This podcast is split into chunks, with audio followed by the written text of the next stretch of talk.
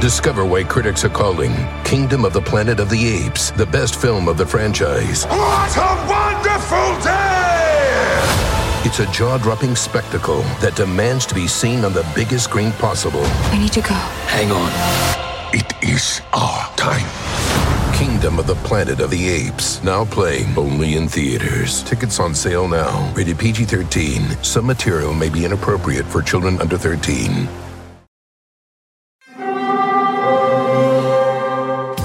Hear that? It's the call of the Crave. And when the Crave calls, you know what to do. Try the $5 Bacon Bundle. Because the only thing better than a White Castle slider is a White Castle slider topped with crispy hickory smoked bacon. So pick any two of either the Bacon Cheese Slider, 1921 Bacon Cheese Slider, or Chicken Bacon Ranch Slider. And also get a small fry for just $5 with the $5 Bacon Bundle. White Castle. Follow your crave.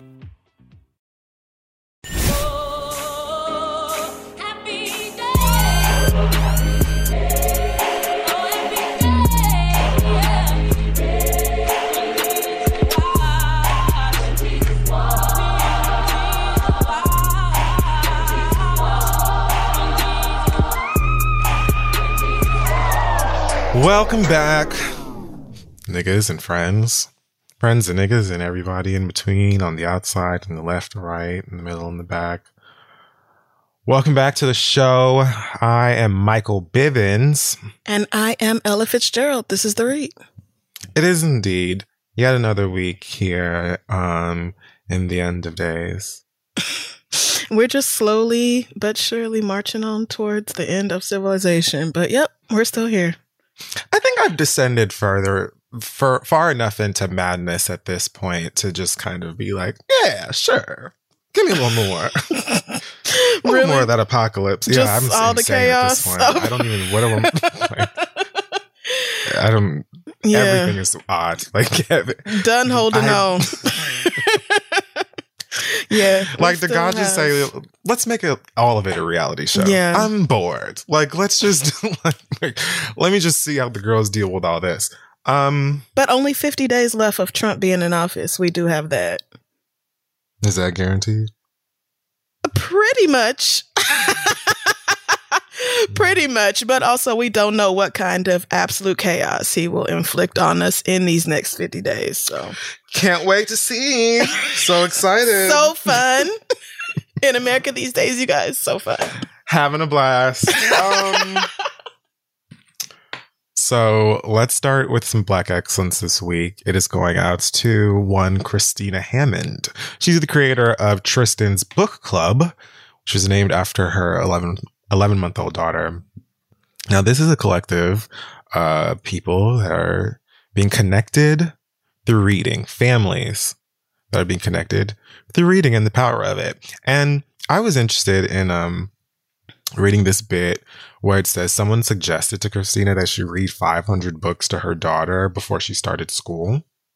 And so Oh, in wow. the process of, you know, reading all of these damn books to her baby, she was like, Oh, let me share some of this stuff with other families online because of course you're black. How many children's books are you going to be able to find that have kids in them that look like your baby or parents in them that look like you? That kind of thing. Mm-hmm. So, you know, if I'm on book 500, you know what I mean, or 437, You ran out. Yeah. and I'm just like, girl, have you read a book lately? Because I have. Let me tell you about this one. All you need to know, I know the the, the main characters, recurring characters, guest roles. I know the whole the Come whole on, bit. a whole synopsis.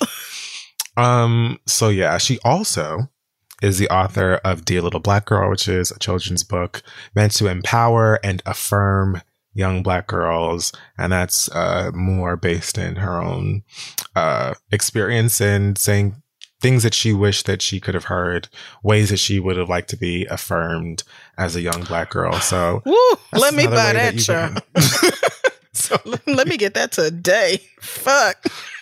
Um, so you can follow Tristyn's book club on Instagram. It is T R I S T Y N S book club. Um, go and read some fun things to your babies and stuff like that. And I'll put the link for the, um, for the, the book in the description this week. So you can go and click on that and buy your baby a book or buy yourself a book. like, you know, sometimes it's nice to just read a kid's book mm-hmm. and imagine that you are not dealing yes. with terrible adult life. Oh my God. yes. Something to escape where problems are regular. You know what I might do?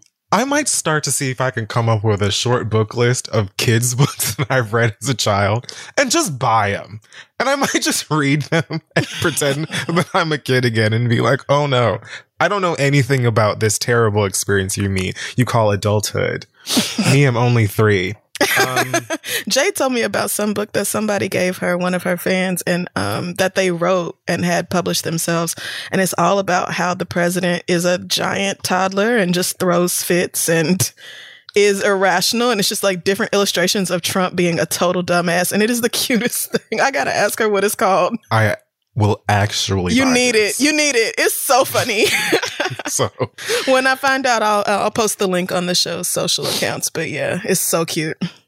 Congratulations to Christina Hammond for doing awesome and excellent things. Um, and thank you. Because of them, we can. You can go to because of them we can.com and read more excellent black things. We don't work together. This isn't an ad. I just literally use that website all of the time.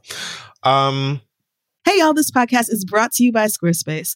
Finding a work life balance can be tough. Okay. If anybody knows, I know.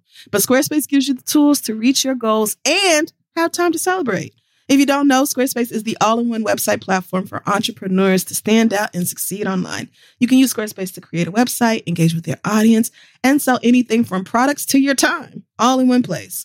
With the new guided design Squarespace blueprint, you can select from curated layout and styling options to create a personalized website that's optimized for every device and make checkout easy for customers with easy to use payment tools. You can accept credit cards, PayPal, Apple Pay, and in certain countries, you can give customers the chance to buy now and pay later with Afterpay and ClearPay. And with Squarespace AI, you can explain what your site is about, choose your tone, enter what you need, and get auto generated text. Y'all know I love Squarespace. I used it to put our website together. This is 3.com. I've also used it on my personal website, crissle.com. And that is because, first of all, it's very easy to use if you ever need to update it. It's simple to log in, make whatever updates you can make or whatever you need to do without knowing any code or anything like that. And it helps me to just stay organized, do everything I need to do because you got to have a web presence, okay? It's 2024. You got to have a web pre- web presence. So head on over to squarespace.com for a free trial. And when you're ready to launch, go to squarespace.com slash three to save 10% off your first purchase of a website or domain. Let them know Kid Fury and Crissle sent you. All right, let's get back to the show. Hey, y'all, listen, we all know that life is full of the yada, yada, yada. You know, sometimes you sign up for a contract one place, and then in order to get out of it, you got to send a million letters and go up there in person. And it's just a bunch of blah, blah, blah. Like this could have been easier. Okay. We've all dealt with the yada, yada before when companies have those sneaky gotchas hiding deep in fine print, or, you know, even bills that just seem to keep going up every month for no dang reason. Or when budget airlines promise a cheap fare, but then they charge you for every little thing until you might as well have just booked your ticket somewhere else. But it is possible to outsmart the yada yada, like triple checking airline deals and making sure everything you need is already included. So remember, you don't have to take the yada yada in life, and you don't have to take it from your wireless provider. Metro by T Mobile has no contracts, no credit checks, no surprises, and not a yada yada. So stop by one of the over 6,000 Metro stores nationwide to sign up today. Okay, so onto the garbage. This week we've got a couple of things to discuss in our world of pop culture. This is Lord. a segment called um, Hot Tops, Bottom in Order, Criminal Intent. um, Delightful. The Grammy nominations are out. And um, oh Jesus Christ. the Recording Academy basically uh, hit post and all hell broke loose. like, all hell broke loose. The girls are livid. Wow. Um, so let's start with the good news or okay. the more the positive all right. uh, side of the nominations. Beyonce's leading with nine nominations in eight categories. Um, no shocker there. Sure. just you know sliding through real quick to collect my things. Also, uh, the second coming is also here, being the youngest ever. But we're not gonna talk about that again. Also nominated, Roddy Ricch, Taylor Swift, Dua Lipa with six nominations. Wow. Billie Eilish, Justin Bieber, DaBaby all have four nominations. Mm, so does. Megan Thee Stallion, I believe. hmm So a lot of people were excited. Jhené was pretty excited. Um, Megan was excited. Congratulations to Chika for being nominated for Best New Artist as well. My She was pretty excited. So lots of people were having a good time. Others did not. So let's discuss. Oh yeah. Others are definitely not not thrilled. um, so where to even begin? Justin Bieber, The Weeknd. Ah, yes. Let us begin with one Justin Bieber, aka um, Girl. Uh, TJ Detweiler from Recess. so she was pissed because no, fuck you.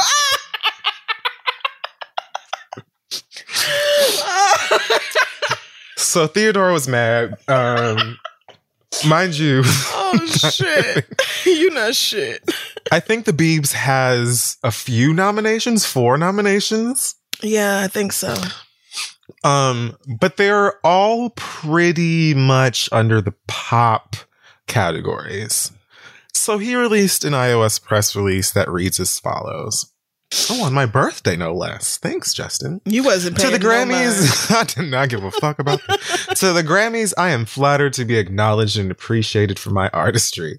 I am very meticulous and intentional about my music. With that being said, I set out to make an R&B album. Changes was and is an R&B album. It is not being acknowledged as an R&B album, which is very strange to me. I grew up admiring R&B music and wished to make a project that would embody that sound. For this not to be in that for this not to be put in that category feels weird considering from the chords to the melodies to the vocal style all the way oh down Oh to the hip hop drums that were chosen it is undeniably unmistakable unmistakably an R&B album. To be clear, I absolutely love pop music. It just wasn't what I set out to make this time around. My gratitude for feeling respected for my work remains. And I am honored to be nominated either way. That last sentence tripped me up.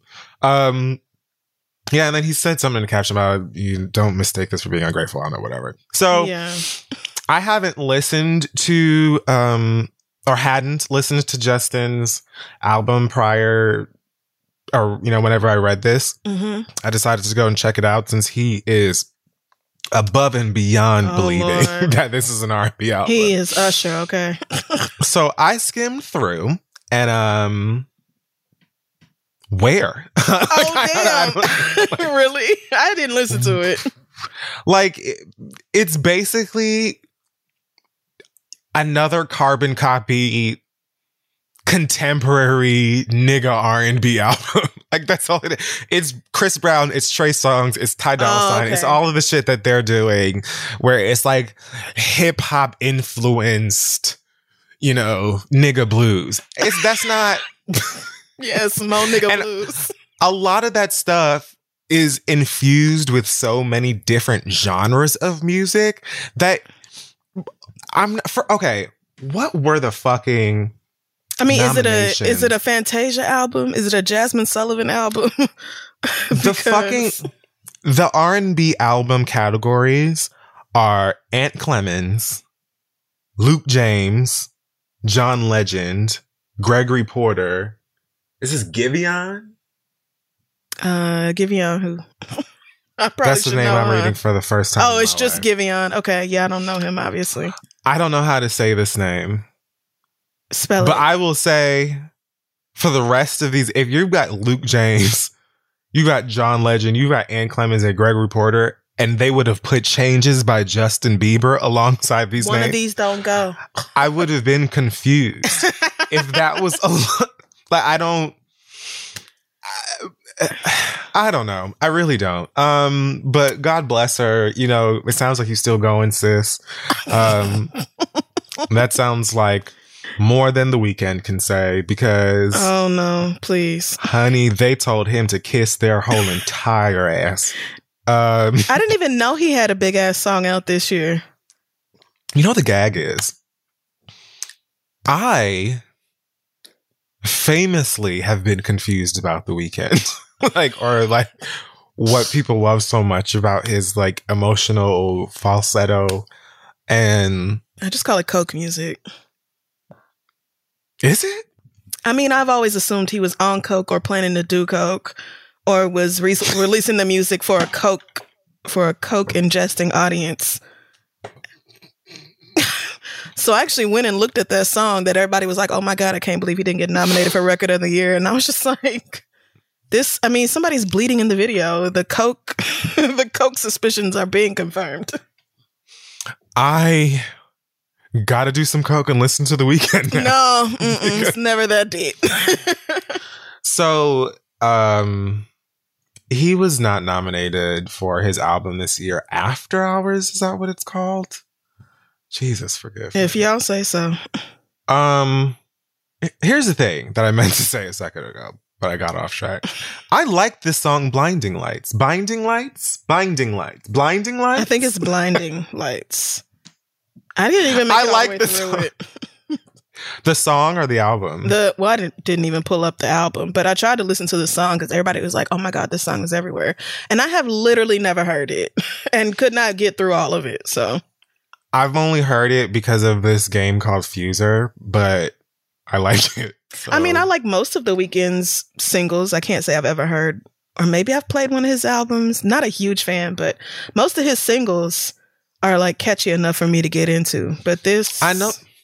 I know there was like one song one time. I feel like I was half asleep in a hotel room somewhere when we were on tour and music videos were on. And there was a song. I don't remember what it was fucking called. I feel like it had the word world in the title, but I remember being like, oh, this is like the first time I heard, heard a Weeknd song and I actually really like it. But whatever this song is called, Binding or Blinding Lights, whichever one, I really like it. So it was kind of interesting to me that the first time I was like, oh my God, I really like this song by the Weeknd. the recording enemy was like, guess who Not doesn't, us. sis? Us.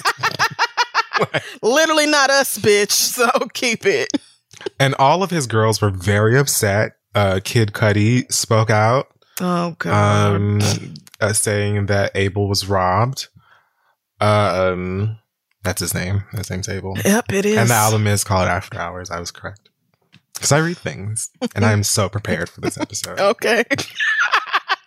you mean all right? If you say so, friend. the Weeknd tweeted, Oh, also on my birthday, you girls are so nice. The Grammys remain corrupt.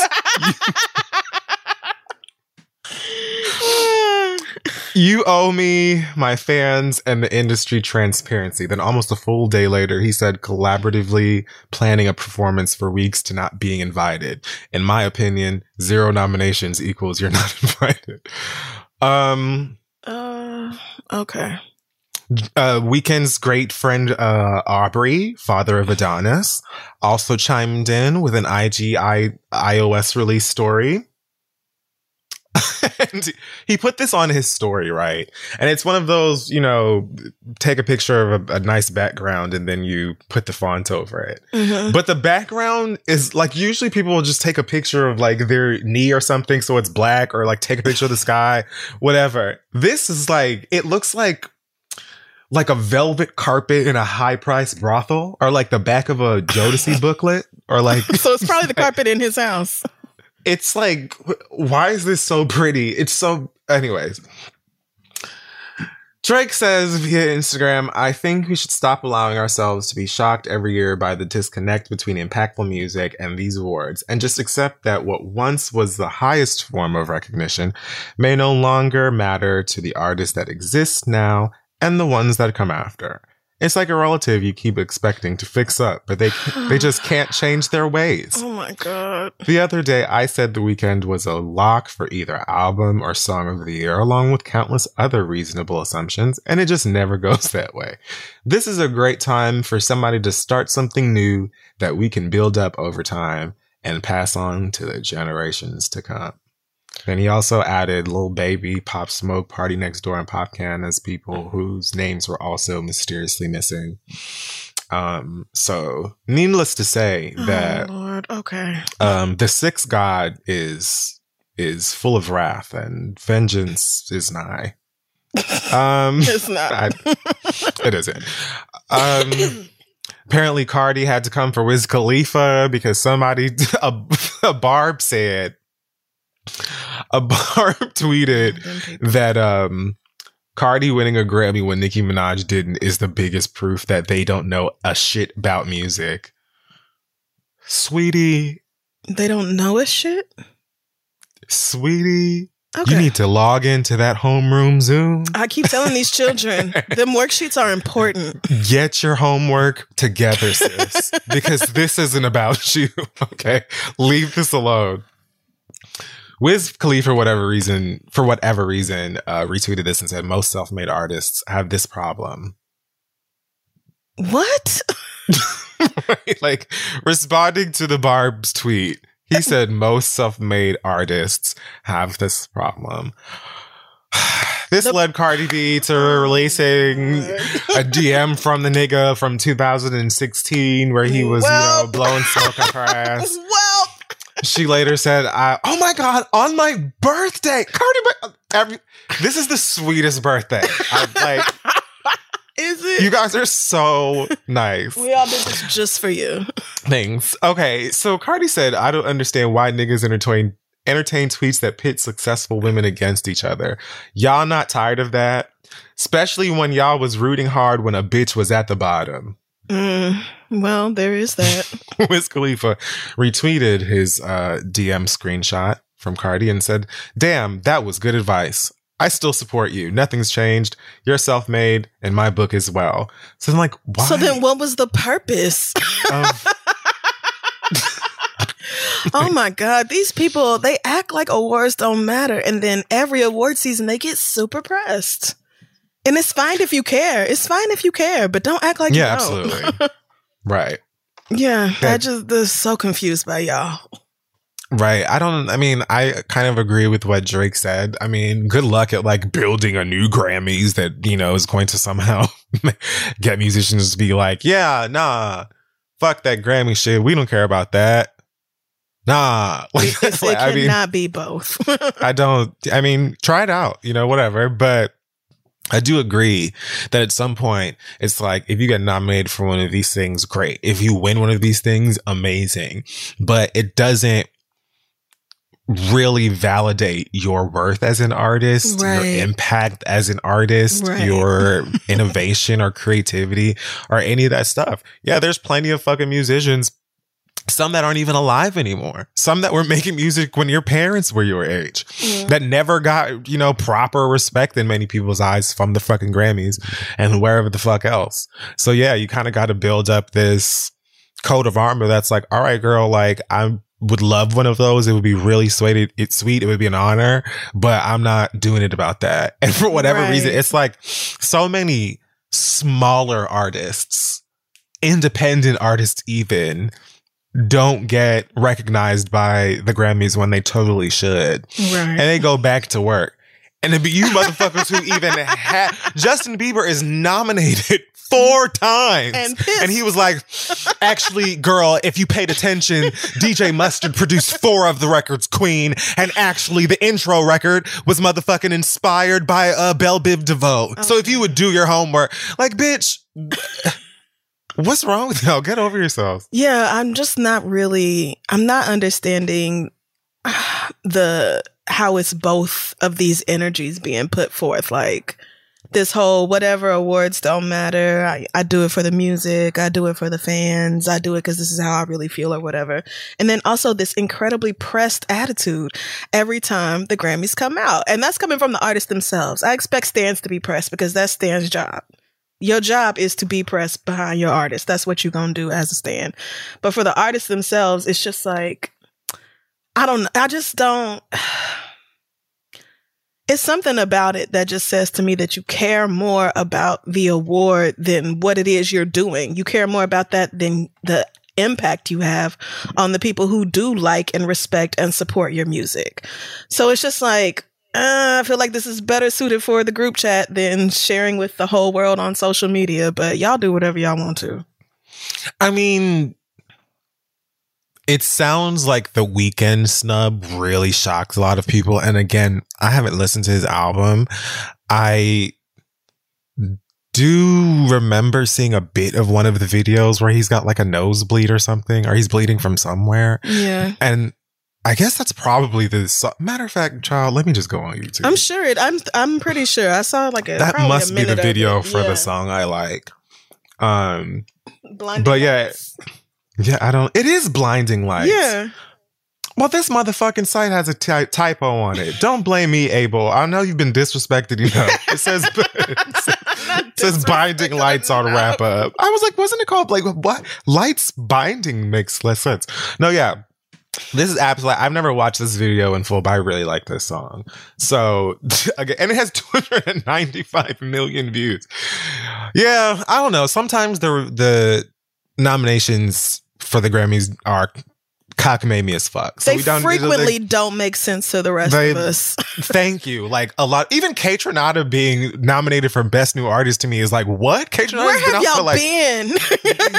so it's confusing. The category names are often fucking confusing, and then they change them every three, four years to some shit that makes even less sense. Like Drake is right. You know, it's like you gotta if, if you get there, great. If you win, great. But be prepared to be upset at some point, like big or small, because sometimes the shit that they do don't make no fucking sense. either it is what for it is. yeah, either for not being nominated or for not winning. At some point, Yeah. you're gonna get in your feelings about it, and that's fine. You're a human being. You're allowed to have feelings.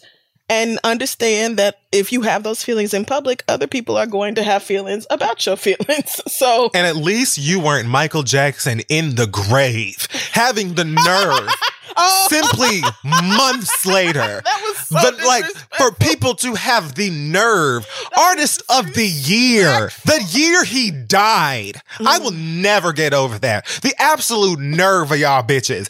Those are the girls you should be dragging. I don't remember which one that was, American Music Awards or who it was. I think it Oh no, you mean artist of the decade when they gave it to Taylor Swift instead of Michael Jackson?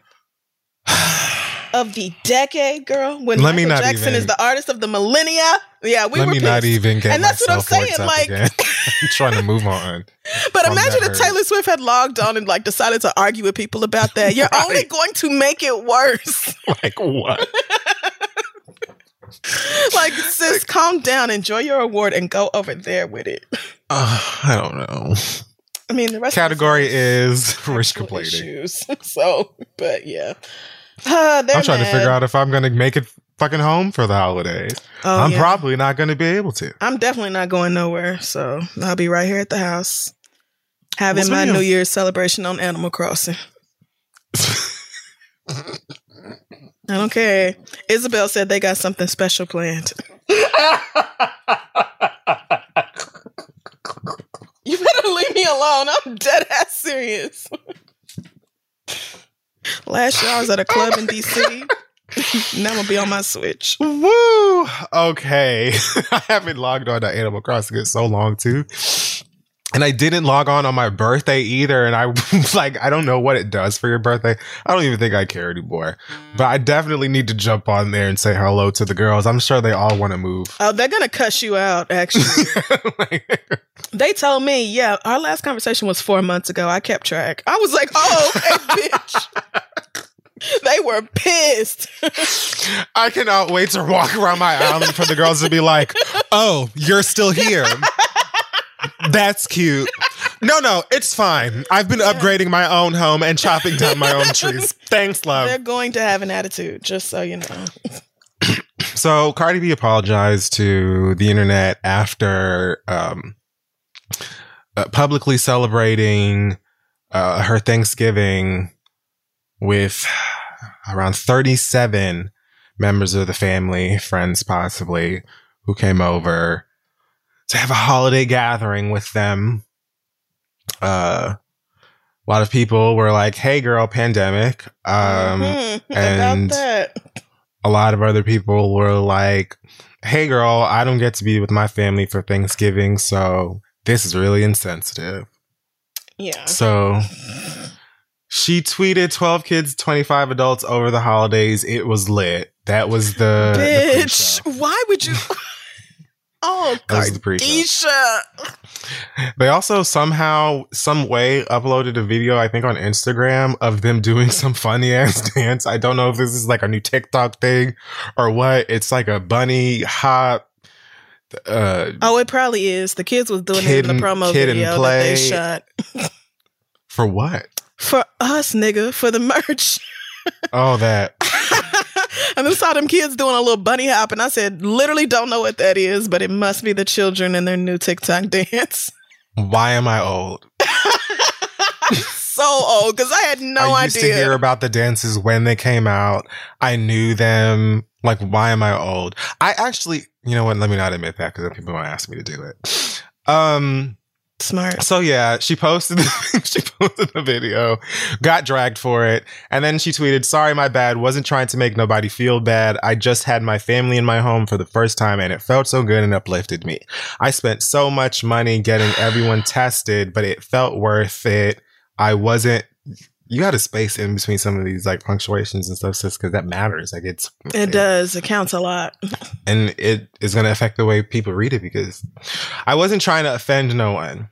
She said um, to a, a response that says, "Okay, good thing that you got tested." She says, "Me specially, and everyone that works around me get tested literally four times a week. I'm in the middle of work, and every time we clock in, we must get tested." Uh, earlier this year, Offset did lose his uh, uncle to coronavirus complications. Oh, damn. So one would think that they would definitely at least be uh, doing their best to make sure that people are safe in that regard. But I do understand people being like, well, damn, girl, like you got your whole family tree in the house. And like, I don't even know if I'm going to see my family this year. Right. So- like you could have you could have spent a whole lot of money getting 40 niggas tested, which I'm sure that was expensive. Especially if you had them if you had like the doctors come to the house and do the testing at your house. I'm sure you Mm-hmm. paid a lot of money for that. But you always had the option of doing that and making sure everybody had a safe and fun Thanksgiving and not telling us about it. I just Yeah. don't understand how that that next leap to keeping it to your fucking self, how we never get there. How is it Yeah. that you you willing to spend all this money to have your people together and have a good time, understanding that more Americans are broke as shit and Yeah. struggling to even eat and all this like knowing being full aware of all that and then deciding to post about it any fucking way. Why would you do Yeah. that? It's not even just the mm, being around your family thing. Like some people just are fucked for Thanksgiving period because they don't have no money. Fucked You know what I'm before? Like, Thanksgiving, during, after, like a girl. there wasn't even no dinner for many people. Right. And y'all are like, you know, yeah, that is a little insensitive. I guess. I get it. Yeah. But yeah, I totally agree with you. I totally agree with you that like the misstep for me is also definitely, oh hey, why share it? You know, like, You wouldn't have had to apologize if you didn't tell us about it in the first if place. you didn't say anything to nobody, you could have kept it to yourself. Yeah, sure, I guess. Um, Lord help us. speaking of celebrity reactions to the coronavirus or the pandemic we in and shit. Accurate. The pandemic we in and shit. the panda bear. Um, The did you see? Did you see what Ice T said about his father? Oh my god! Yes, and then published the man's picture too. I said, bitch. Oh man, did Coco Okay. approve this? I. d- so Ice T tweeted, "My father-in-law," and then in little quotes, Coco's dad. like we don't know what Um, father-in-law means, Yeah, you're. but all right. Anyway. My father-in-law, Coco's dad, was a serious no masker. COVID hit him. Pneumonia in both lungs, 40 days in ICU close to death. Now he's on oxygen indefinitely. Oh, he's a believer now. Hashtag. COVID is not a game. I want to em- emphasize that the O has three H's in it, um, which is, I feel like, a, a good portion of where the shade lies if you're paying Mhm. attention. Yeah. But yes, he also then posted this man's photograph with the fucking ventilator and shit over his mouth. Oh my Like, god. Bitch, when I read this shit, I said this had to be Ice T's favorite Thanksgiving in a while. Because clearly that man was not there. Right. Father in law wasn't there. Father in law was hooked up to the tank at the house by himself. And he was like, I'm just going to take full advantage of this situation right now. He obviously can't Can't stand, stand his father in law, child. That man been getting on his nerves for a while. He probably a Trump supporter. Mm, And Ice T has been sick of that shit, you boy. hit the nail. you hit the nail. Because to call that man a no masker with, with the words capitalized, like, all that man was saying is you voted for Trump twice, and honey, I don't feel bad for Uh-uh. him. No, he t- took a screenshot of that man's Instagram and cropped that picture and reposted that shit ASAP. Soon as he saw it. Like, what the fuck was Coco saying to this man at night? What what was the pillow talk given that oh, evening? Mm. Mm. I don't know, but I'm sure she kept it cute. I'm sure because I mean, COVID is real, and I don't know why so many people have to die, f- or you yourself have to get sick for you niggas to start understanding that. But the shit is real. Please take it seriously. God damn. Honestly, if I had an was- I hated, I would do this too. I see was giving, oh, I been couldn't stand this bitch. And I was like waiting for a reason, and here it is. Like. I can only imagine. Well, it gave me a laugh, but uh, God bless him and hope he gets well soon and stuff like that. Unless he voted for Trump, in which case, you know, Whatever to happens, Lord. happens. Yeah. so happy that, you know, I dare not interfere in the Lord's business. I know. just st- sit over here and do me. um, I'd like to say that I am aware that there is a new chapter to this Megan Thee Stallion, Tory Lanez thing. Her ex friend dropping a diss record. Oh God, I did not even play that. Whatever. I just, I- again, like I said last week or whatever, I don't care about this story no more. I just want to skip to the part where the judge says what it is. And then we can, like, I don't care about any more of the workings of this story. It's very exhausting. What I will mention though is that uh Megan got caught up into a different IG scandal, this time via Fashion Nova, when uh I guess this new collection that she collaborated with them on has a dress in it that looks exactly like uh another black woman black lady's uh Of course. dress. Um, I don't know if I know how to say your name. Azia. It's A A Z H I A on Instagram. And she basically went on Instagram and was like, I've worked with Megan. She absolutely knows who I am. She knows about this dress. For all them to do that is whack as fuck, you know. oh Um, damn. Oh, and I mean, it's the same dress. Like the only difference is that one's black, the original is white, and one has two gloves instead of one. Everything else is the same. And obviously, there's a cowboy hat on the Fashion Nova shit because it's Megan's capsule Right. collection or whatever it's called. But like, it's the same dress and it's styled the same way. Megan says she don't know nothing about the designer and that oh shit. um, there are lots of dresses with this style, and she Uh-uh. would have, you know, had no problem sharing the proceeds. Um, if they would have had a chance to speak and stuff like that. I feel like this has happened before with celebrities that have done stuff with Fashion Nova, or maybe just Mhm. Fashion Nova individually. I feel like gets called out every now and then for like, oh, you saw my design. But I thought that's what Fashion Nova did. Like, I thought that Fashion Yeah. Nova looked at like stuff Mhm. that the Kardashians were wearing and stuff, and then made one that y'all could pay thirty dollars for. Like I thought Yeah. that's what everybody. Literally exactly that. Mhm. No, it it is that, and I actually think the Kardashians probably had some sort of secret partnership with Fashion Nova where they let them know ahead of time because Right. it would be like Kim wore something, and six hours later, Fashion Nova had a thirty dollar right. version Right. on the website. But then also, you know, the Kardashians steal most of the things they do from Black people. So There it is. no matter which way you get there, Fashion Nova been taken from younger or not younger, but smaller, lesser known designers since the inception of Fashion Nova. I mean, it's like all the terrible things about fashion, fast fashion wrapped up into one brand. It truly is. So I'm not surprised this happened, but for the designer to say that she know Meg and Meg to be like, I don't know her like that is like kind of suspect. Like, mm, what's really going yeah, on I wasn't here? feeling that, but Yeah, and also I saw like I saw a promo picture of Meg in some patchwork jeans, and I was like, so this cannot possibly be for me, because I didn't like patchwork jeans when they was first in fashion, and I definitely do not like them now. But then I went on the website and looked through the whole Megan collection, and a lot of it is like really adorable. So I don't know why they chose to feature that patchwork outfit because it's so bad. It's so bad. I have to look at it. Yeah, Google Fashion Nova Megan Thee Stallion patchwork and you'll see it. It's a catastrophe. I don't like it at all. Oh, Mm-mm. But most of the stuff I'm scrolling through the page now, and most of this is cute enough. I don't know where the hell you hoes are wearing it. Maybe to the brunch you're not supposed to be at, but you know, it's not. Most of it is not that terrible. Oh yeah, no, I like these other jeans. I see what you mean about this one though. Yeah, Yeah, That the rest of it, I mean, a lot of this is cute. That hot girl leopard pants set, y'all gonna do some hoe shit in that. And I was about to say, but you can't wear it to the club, but the club is open in a lot of places. So oh, super many places. the not here, but where y'all stay. these patchwork jeans look like something that it's like a scoop of girls could pull off, and I like hate them. I hate. I And- hate it.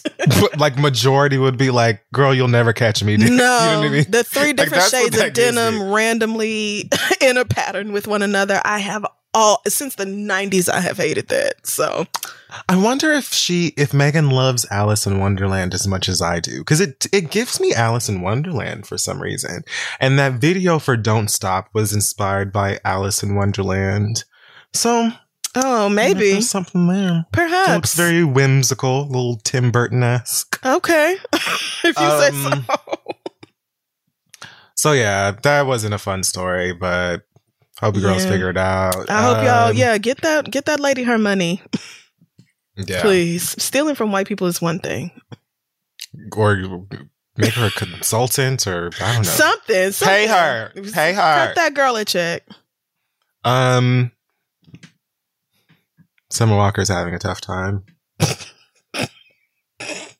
you didn't have to do that. You didn't even wait.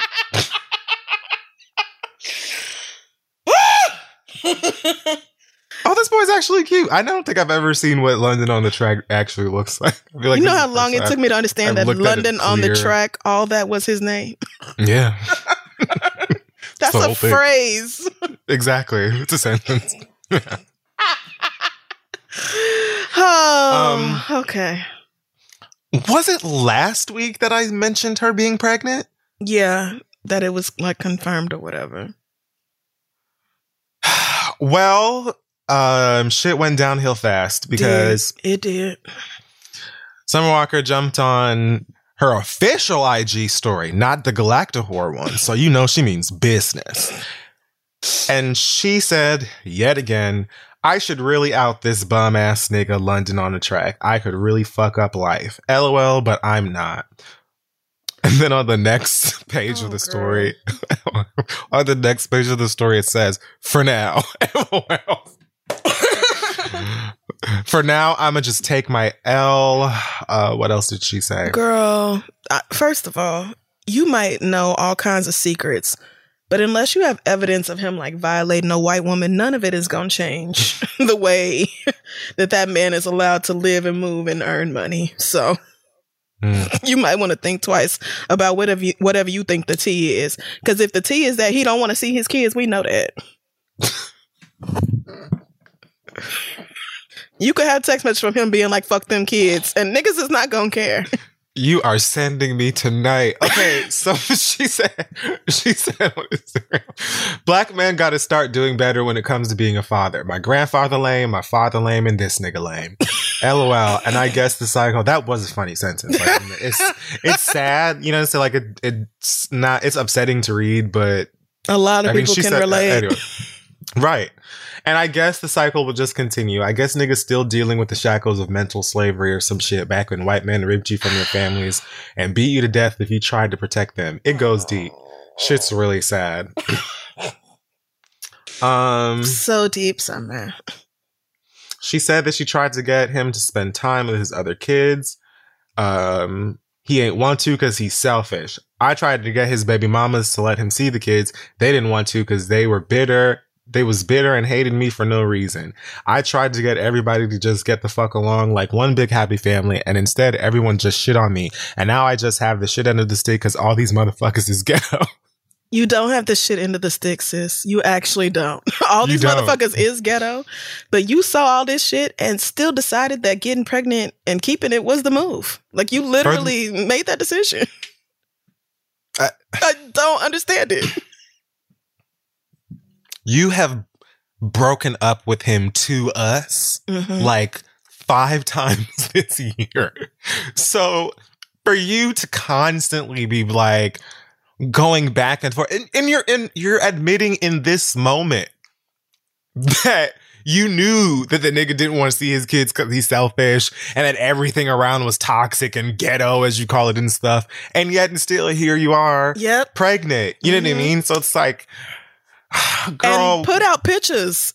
a week ago, it was very different. just a second ago, girl, like, it's not we don't believe you.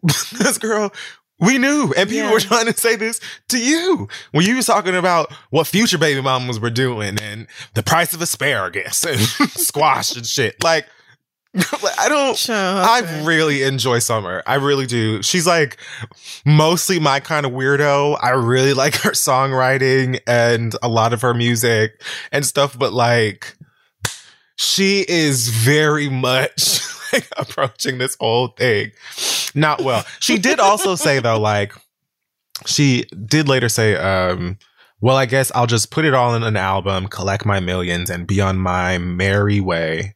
Funny enough, it's spelled Mary like marriage and not Mary, which Oh, okay. Well, you know, not. homonyms be fucking niggas up Mhm. every day. But at least I can afford to take care of my child. Exactly.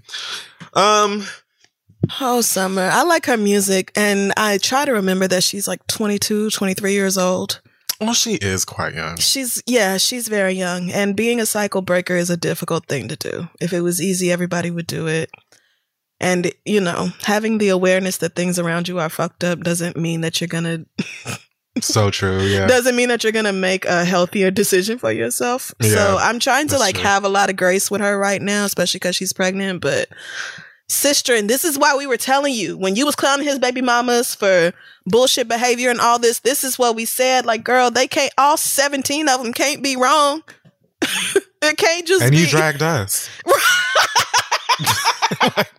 you, You did. dragged us and then told us all your baby needed was a pear and two almonds to get through the right. like we were just, you know, coming to you with love and, and Trying to keep fellowship. you from this exact situation.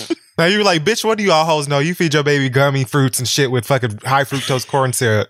Bitch, your motherfucking baby never tasted an apple. Fuck y'all. So oh god, good luck to that fetus incubating in there. well, she's definitely true though that I mean, at least I do expect that her album will be flames. Whoever produced Her music is good. So Her yeah, music is I good, don't so- I'm not surprised by that. They're gonna reconcile long enough for him to produce a couple tracks. Maybe even probably guest feature on something. Like they they definitely not done forever. They'll probably be back together before this episode come out. like yeah, so I but yeah, summer will be just fine. If I think she- you're right though. Yeah. Like sometimes you gotta gotta give people the grace to like fuck up, even when you're like trying to holler at them. Because sometimes people gotta fall down and get up. You know, sometimes you gotta feel that the stove is hot, so you understand Yeah. not to touch it. So I don't know. Yeah, sometimes you have to experience for yourself. Even when you look around you and everybody who touched the stove is bandaged like fuck. right. Just exactly. every last one of them, the niggas and the bitches, everybody who touched the stove is in deep disarray. And you're just like, I'm gonna do it too. And you can't curl that chin up when you look back at their motherfucking ass with your newly burned tip uh, fingertips. Listen. And they're looking back at you like, bitch, I told I literally sat here and You told saw you. you sat here and watched me bandage my fucking hand up, girl. But yeah, you know, life has to humble all of us at some point. Right. So You told me that I wasn't shit because I used Neosporin instead of aloe vera gel. And so I don't know.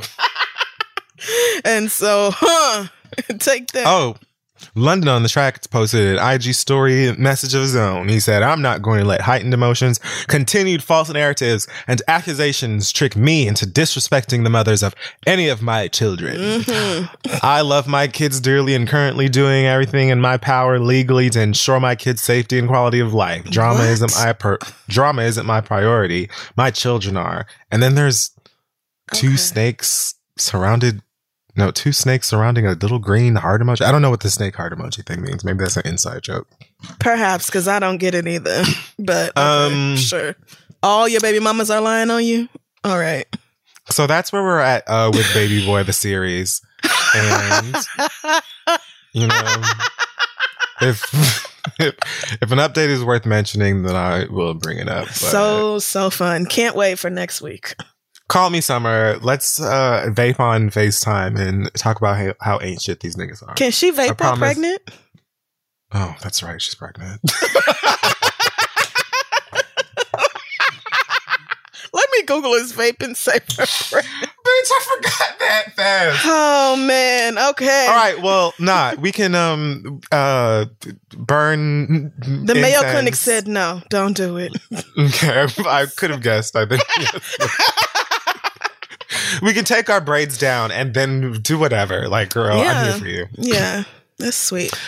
That's it for the pop culture today. Before we move on, it's time for Kid Fury Sports Short, short.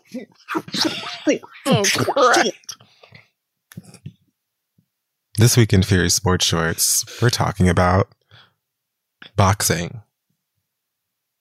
There was a very highly publicized boxing match. Now, why did you do this? Between the legends, Mike Tyson and Roy Jones Jr. Now, most of the fight um, cons- consisted with uh, uh of a, a performance of "Thank You for Being a Friend." It was very rousing and emotional for me as a Golden Girls stan, and watching two of my favorite Golden Girls duke it out in mm. the ring. Um, Yeah. So much happened in terms of um, stats and athleticism. Um, Roy Jones Jr. was very fast and nimble and relied heavily on toe physics and balance on the balls of his feet and and a kickball change as well uh, to um, t- to overcome the opponent and Mike Tyson, who is very famous and has a podcast, um, he had to spend a lot of his time to make up the height deficit because of his wingspan to neck ratio. And that oh, gets tricky. so there was like many rounds, more than one, and um, lots of swinging very heavy breaths. Okay. Um, Did you watch hugging, this fight? hugging. There was a lot of hugging, and ultimately it was a draw. Um, mm. in the hmm. end, uh, overall quite boring. The stats uh came out to uh many um hooks and roundhouses and um three cc's of a of an ABC and BBD Jodeci any you need. And so that happened.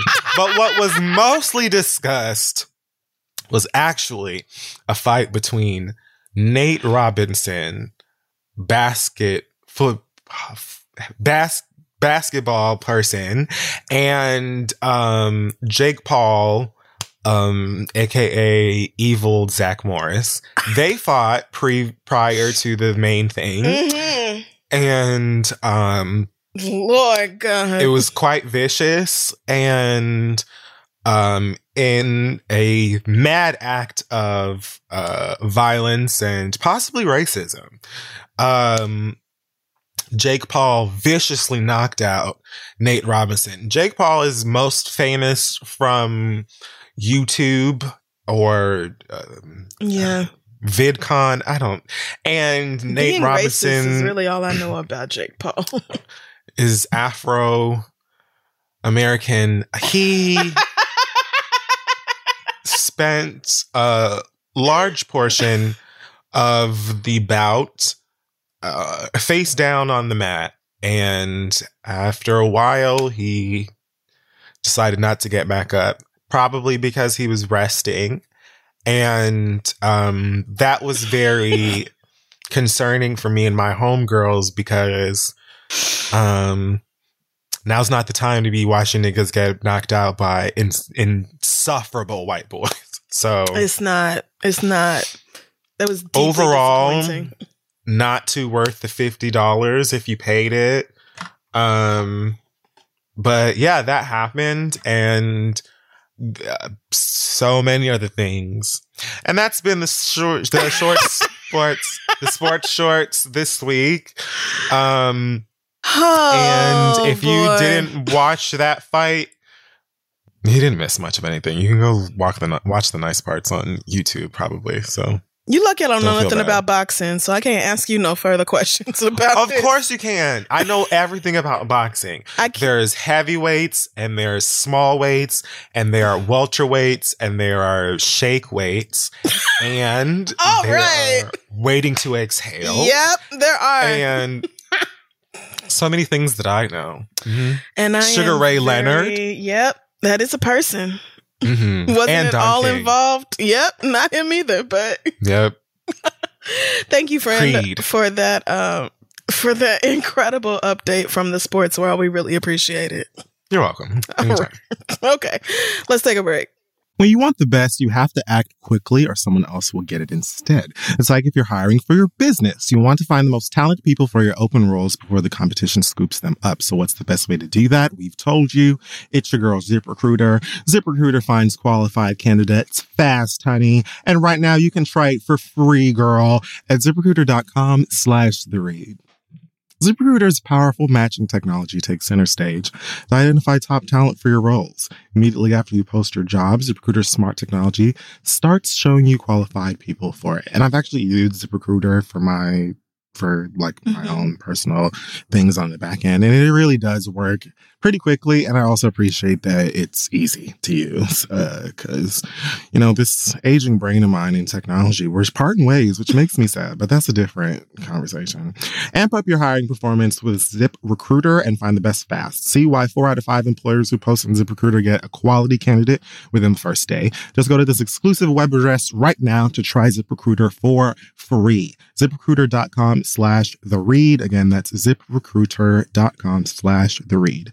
ZipRecruiter, the smartest way to hire. Now let's get back to show. So listen, guys, the next generation of influential Black voices can be found on NPR's new collection, Black Stories, Black Truths. I've been running my mouth about it for a while now. Black representation in media is incredibly important, and I feel like it's in kind of a precarious situation at the moment. So amplifying and enjoying as many of these stories as possible is pretty important. Black Stories, Black Truth is a celebration of Blackness from NPR. Each of NPR's Black voices are distinct, varied, and nuanced as the Black experience itself. You can get things from Bobby Shmurda to The Wire, Michelle Obama to reparations. There's no limit to the range of Black stories, Black truths. Black perspectives have always been centered in the telling of America's story. Now they are the story. Here are a feed of episodes from across NPR's podcasts that center on Black voices. Turn on NPR today and hear a range of voices as varied, nuanced, and Black as the country we reflect. Stories should never be about us without us. Listen now to Black Stories, Black Truths from NPR wherever you get podcasts. Okay, guys, we're back. It is time now to get into your listener letters. It sure is. Send your questions to asktheread at gmail.com. We may read them aloud on the show. And also, we are frequently like anywhere from one to nine weeks behind on listener letters. So if we didn't read yours six days after you sent it, you really don't have to re-forward it. Yeah. I I still see it, but there's a lot in there, and I'm I'm trying to get to as many as possible. So just so you guys know, no need to stress yourselves out about that. Okay. Our first letter this week comes from Lorena, who says, "So I've been in a situationship with a man since June of this year, and neither one of us has our own place. He rents out a basement." And I am currently living with my parents and looking to purchase a house. So, with that said, we usually have sex in his truck. Fun. Twice in the past, he has gotten a hotel room for us, the last time being in July. I recently told him that I don't want to fuck in the car anymore. With the type of sex I want to have, I need the space of a hotel room. Mm. But this man refuses to pay for it and said, We're not together, and I know you entertaining other niggas. I don't feel as though I should pay for the room and bring the pussy. Do y'all think I'm being unreasonable? Am I asking for too much since we aren't together, or am I just asking the wrong nigga? What should I do? Thanks, Lorena. oh my god. Almost like I actually brought pussy, so I don't understand. So yeah, she literally why. said, "I don't. I should not have to pay for the hotel, and I'm bringing the vagina. The vagina's clearly the star. This so seems a little unbalanced to me. It doesn't feel fair. Yeah. So is Lorena being unreasonable, or is she just asking the wrong nigga? Um, I don't think you're being unreasonable. I think you are asking the wrong nigga. I think that, you know, he's not obligated to spend money on a hotel room for y'all to fuck, but you have the right to want to be comfortable, physically comfortable, um, and have the kind of sex that you want with the space to do so. Cars are, or trucks and stuff like that are fun when it's like a spontaneity thing. You know what I mean? Like, you're just gonna go for it and do it in the car, or you know, every now and then in a situation where, yeah, I don't have a place, you don't have a place, let's make it happen. Like that stuff is fine. Mhm. But like every time we got to get into the Prius, we got to hop into the the fucking Highlander every goddamn time. You want some vagina, the vagina gunny? Like I don't, I don't understand. So, I mean, I feel like his maybe I would understand feeling a bit differently about it if his approach was different or his response. Mm-hmm. But to just be like, we not together. like you like yeah, I, I am getting pussy from you, but hold on now. It's not worth all that. like what? Right. It's either not worth all that, or he ain't got all that. It's one of the Right. other. And like that's fine. That's what I'm saying. Like if it was like, look, don't know if you heard, but everything's garbage right now. Money is funny. 2020 is Mhm. pretty bad. So like I don't have the the time or I can't really spend money on hotel rooms like that or whatever right now. I can't do it. Like that's fine. And I don't think that it would make sense to argue with him. But to be like, I'm not going to do it because you and I aren't together like that. Who the fuck cares? You don't have to be together to have sex in a fucking comfortable bed. like what? Right. So I don't think that you're asking much at all. Please don't let these cockamamie weird ass niggas make you start to like lower your standards. Because motherfuckers will actually get like gaslit into being like, Am I doing too much? Am I asking Yeah. like asking for way more than I should be? Is this is this extra? Am I the Hillary Banks of like no, you should be able to have sex and be comfortable doing it. And if he doesn't want to to do that or help make you comfortable, then do it with somebody else. Right. Like you say he has a truck, but in Oklahoma, a truck can mean anything from like a F 150 to a fucking Suburban. Now, All I'ma of them is you, trucks. that F one fifty is definitely what jumped in my mind first when I heard Shrek. I definitely was like, oh, okay, cute. The bed in the back. You know what I'm saying? Like, Let's lay down some comforters. yeah. no, that's not going to But work. yeah, it could absolutely be a nice suburban or something like that. A Sienna, maybe. I don't know if a Sienna's a truck. Although if it was that roomy, you could probably just make it work inside the sub. You know, if it was like a giant SUV, you probably wouldn't be Mhm. writing to us about this because you can make something happen in the back seat of them cars. They designed to like move niggas across the damn state. So I was just about to say, like, a lot of them trucks are absolutely built massive to be child. like, okay, so we know y'all be fucking. So here's how you put the chairs down into the, gr- like, so many of them Yeah. have full down shit in the trucks where you have way more space. I would assume that this doesn't have that kind of a situation because maybe it would be more comfortable. But even if it did, maybe you're just not comfortable having sex in a fucking truck. You want to do it in a bedroom. Yeah. And that's not asking too much. Right. No, know? it's not. That's the thing. Like having sex in a truck is still having sex outside. And Yeah. all kinds of risk that go along with that that I probably would not be willing to face. I kind of feel like it's both. Like you are asking for too much and you're asking the wrong nigga, but you're only asking for too much because you asking a nigga who has not made any effort to say that like he feels any way about you past pussy. That's Right, the that's, what I'm like that's my only right. So I think we're saying the same thing just in different ways. But like Mhm. I I feel like if it matters that much to you to fuck in a hotel room, then you know, just pay the sixty dollars for the holiday inn yourself and and let that be that. But also if I'm fucking you and you have sixty dollars, I really don't understand why you not paying for that so that because why wouldn't you want me to be as comfortable as possible so that all my freak can come out? Exactly. like So it's just like this nigga is like he either that's why I said he either don't have it or he don't give a fuck. But right. either way, you're not wrong for feeling the way you feel. If you tired of fucking in a truck, then you can just say that, and he probably gonna move on to somebody who not tired of fucking in a truck, and that's fine. Exactly. Because you can move on to somebody who likes fucking in a bed. like this is this is a situationship, and and y'all been at it since June, so this is a good time for y'all to actually let it run its course and move on. So I would probably suggest you do that instead of trying to get blood out of a turnip. Yeah, definitely. I totally agree because it's like, again, he doesn't have to pay for the hotel or whatever, and I I feel like yeah, if dick is absolutely worth it, and you want to come up off of the money yourself to get it, then sure. But like Listen, to me, again, it's not even just like the fact that he doesn't have the money or may not have the money, but the way that he approached it was like, girl, it's not worth all that. Okay, well then let's not do it. like, what the fuck are you talking about? And again, Yeah. I would not have a problem. I don't have a problem fucking a nigga in a truck. I don't. But every time that we link up, every time that we link to have sex in a truck, that's gonna get old. Like, yeah, I'm gonna want to Yeah. have sex in a bed at some point, or in a home.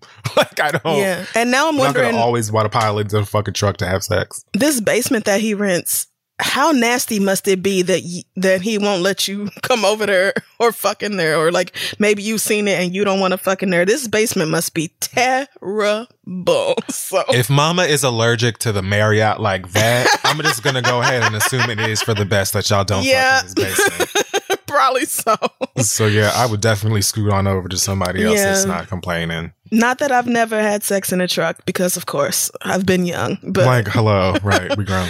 but it's okay for you to grow out of that and to look for something else. So, best of luck to you, little sis. Our next letter comes from Jada, who says, Hey, y'all. Back in September, my best friend told me he caught COVID from his dad. I've lost three family members to this vile bitch disease, so my traumatized ass skipped over being concerned and went straight to terrified.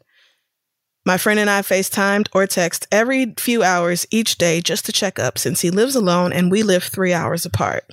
I was worried about him being isolated out in the boonies, especially because he has a history of mental illness and his family was sick too.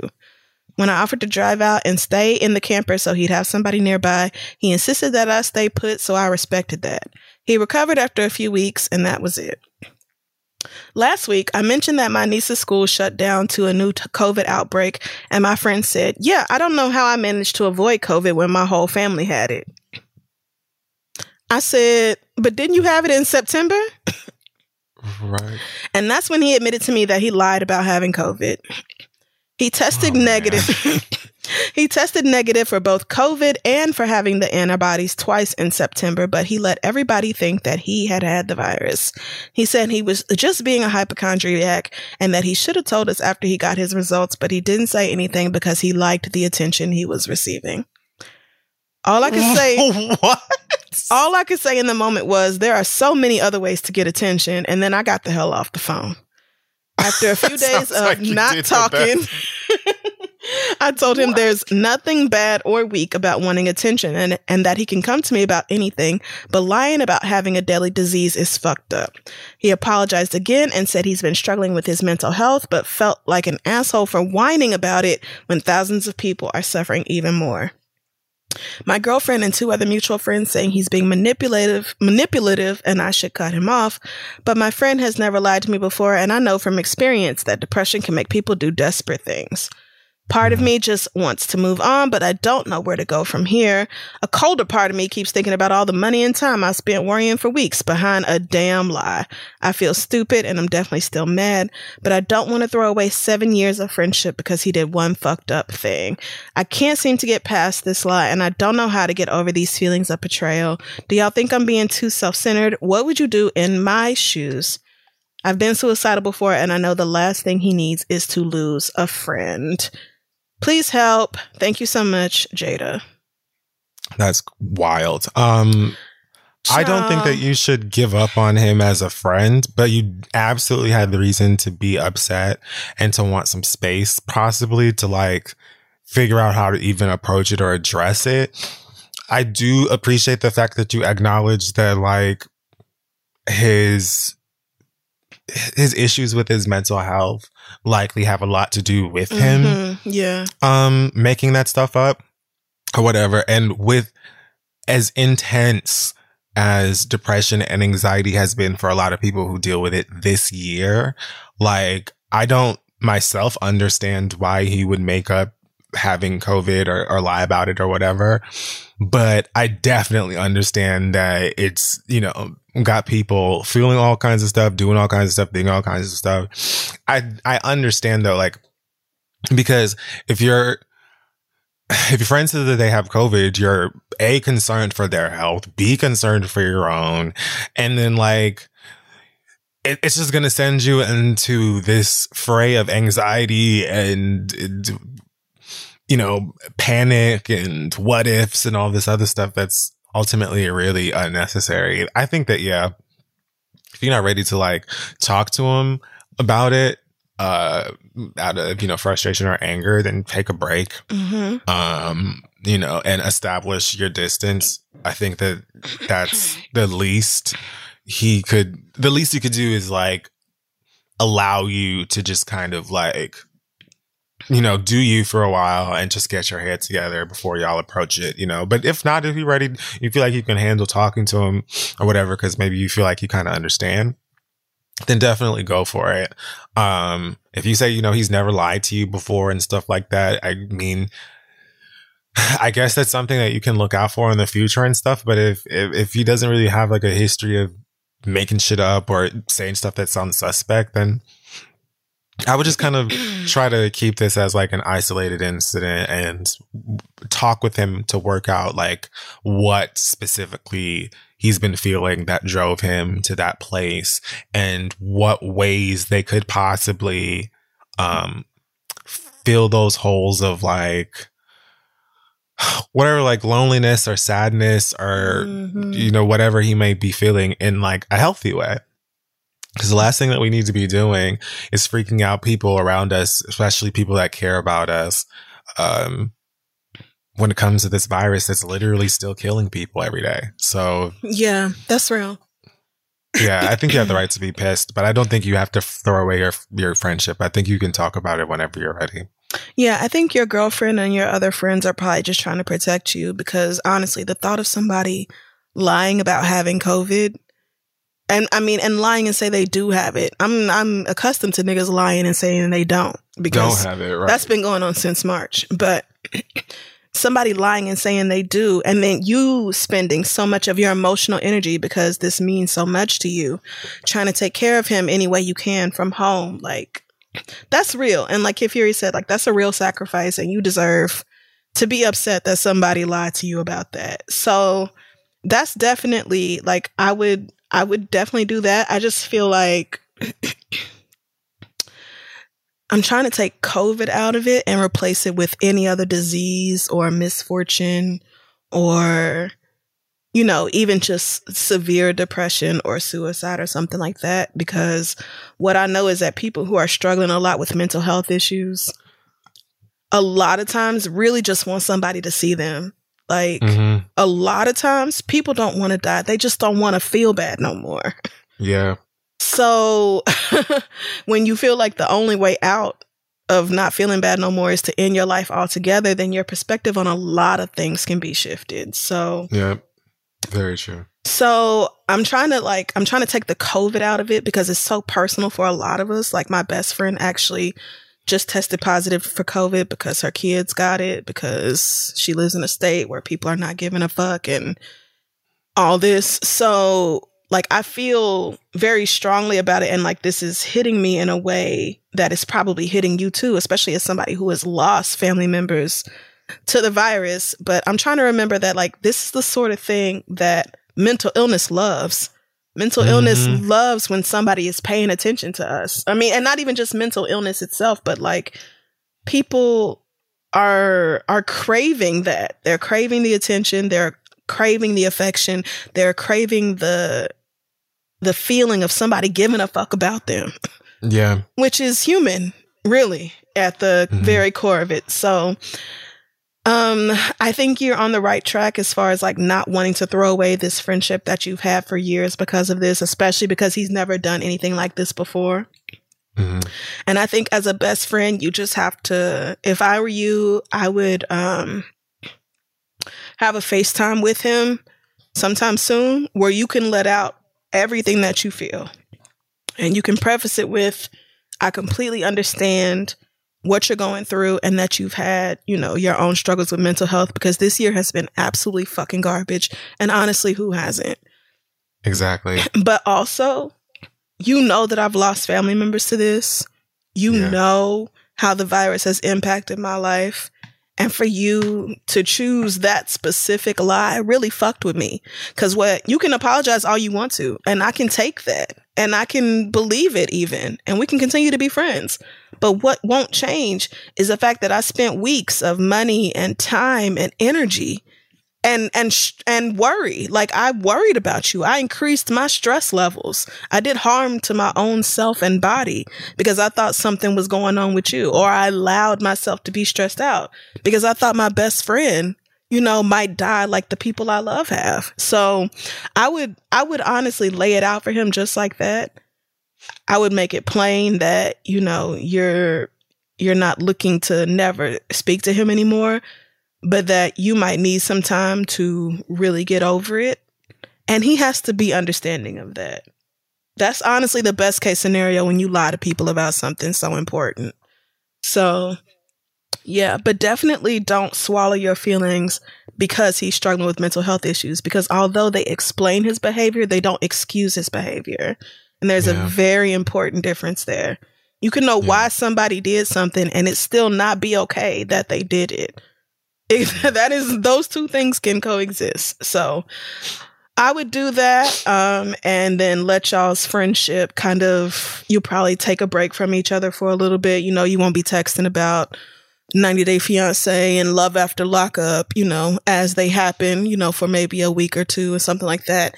And then naturally y'all will start to fall back in line and things will, you know, kind of be like they were before. But get your feelings out and, and acknowledge his and maybe y'all can just have a mutual conversation about it where both of you feel better. So, yeah. Yeah, but definitely do that because you deserve to say, hey, that was ultra fucked up what you did to me, my nigga extreme. And like, you sound like beyond it. Letter, you sound like um, like you have a, a fair understanding and you're you're coming at it with with a fair approach which to me says like you absolutely have the ability to have that conversation the right way and in a healthy way and that's really important too but yeah, yeah i agree his like the reason doesn't really excuse the behavior and yeah. it's not impossible to to talk your way through that and still maintain your friendship yeah, exactly. So, uh, good luck to you, Jada. Let us know how it goes. Our last letter comes from Eric, who says, Hey, y'all. Like a lot of other people, I have been sheltering in place since March. Now that we're coming up on a year of quarantine, which when I first read this, I was like, Ain't no way. But nigga, literally three more months and it's a year. So, mm-hmm. all right. Now that we're coming up on a year of quarantine that still has no end in sight, I've been doing more thinking and weighing out risks with things like holiday travel because I miss my family now more than ever before. For Thanksgiving, I ended up traveling home. I drove by myself and stayed at my mom's house with my two brothers. They had been taking everything very seriously, and since I live alone, we were all comfortable merging our small bubbles for a couple of days. It was so good to see them, but I failed to realize that the space and time away from my family during the pandemic has given me a very rosy view of them. I miss them so much that I forgot about the chaos waiting for me at home. Oh, hell. It is inevitable that there is always a really bad fight every single time I come back. My brother suffers from my brother suffer suffers from mental issues but refuses to seek any type of treatment, and that is the source of a lot of chaos in my mother's household. He and my mother fight frequently, and the most recent fight was so bad that I had to ask my older brother to delay going to work so that he could stick around and make sure things didn't get violent. I realize now that I have a lot of anxiety from witnessing these battles over the years, and now I feel like running back home to my own peace and quiet. My question for y'all is Do you ever feel conflicted about going home to visit family because of toxic relationships or fucked up dynamics? If so, how do you weigh out the potential for your own emotional detriment? If you've ever decided not to go home, how did you tell your family that? I'm 28 and the thought of telling them that I won't be seeing them for the holidays actually feels impossible. But it never fails that when I come home, my anxiety is triggered and I regret ever leaving my house. Any tips for handling this are greatly appreciated. Love y'all, Eric. I don't know if I'm confused. Um, okay, let me clear up whatever you're confused about. Can you not say I'm not coming because COVID? I mean, honestly, I think a lot of people, especially in this situation where everybody is kind of sheltering at home and Eric lives alone, so it ain't a bunch of people coming in and out. It's probably the family is like, you know, not like what COVID, but COVID is a very small risk, so why aren't you coming home? I mean, even for the people, like we have a lot of letters from people. I just chose one of them, but we have a lot of letters from people who are trying to figure out how to tell their family that they're not coming home for Christmas because their family is not paying attention to the virus or because they don't get along with them or whatever else.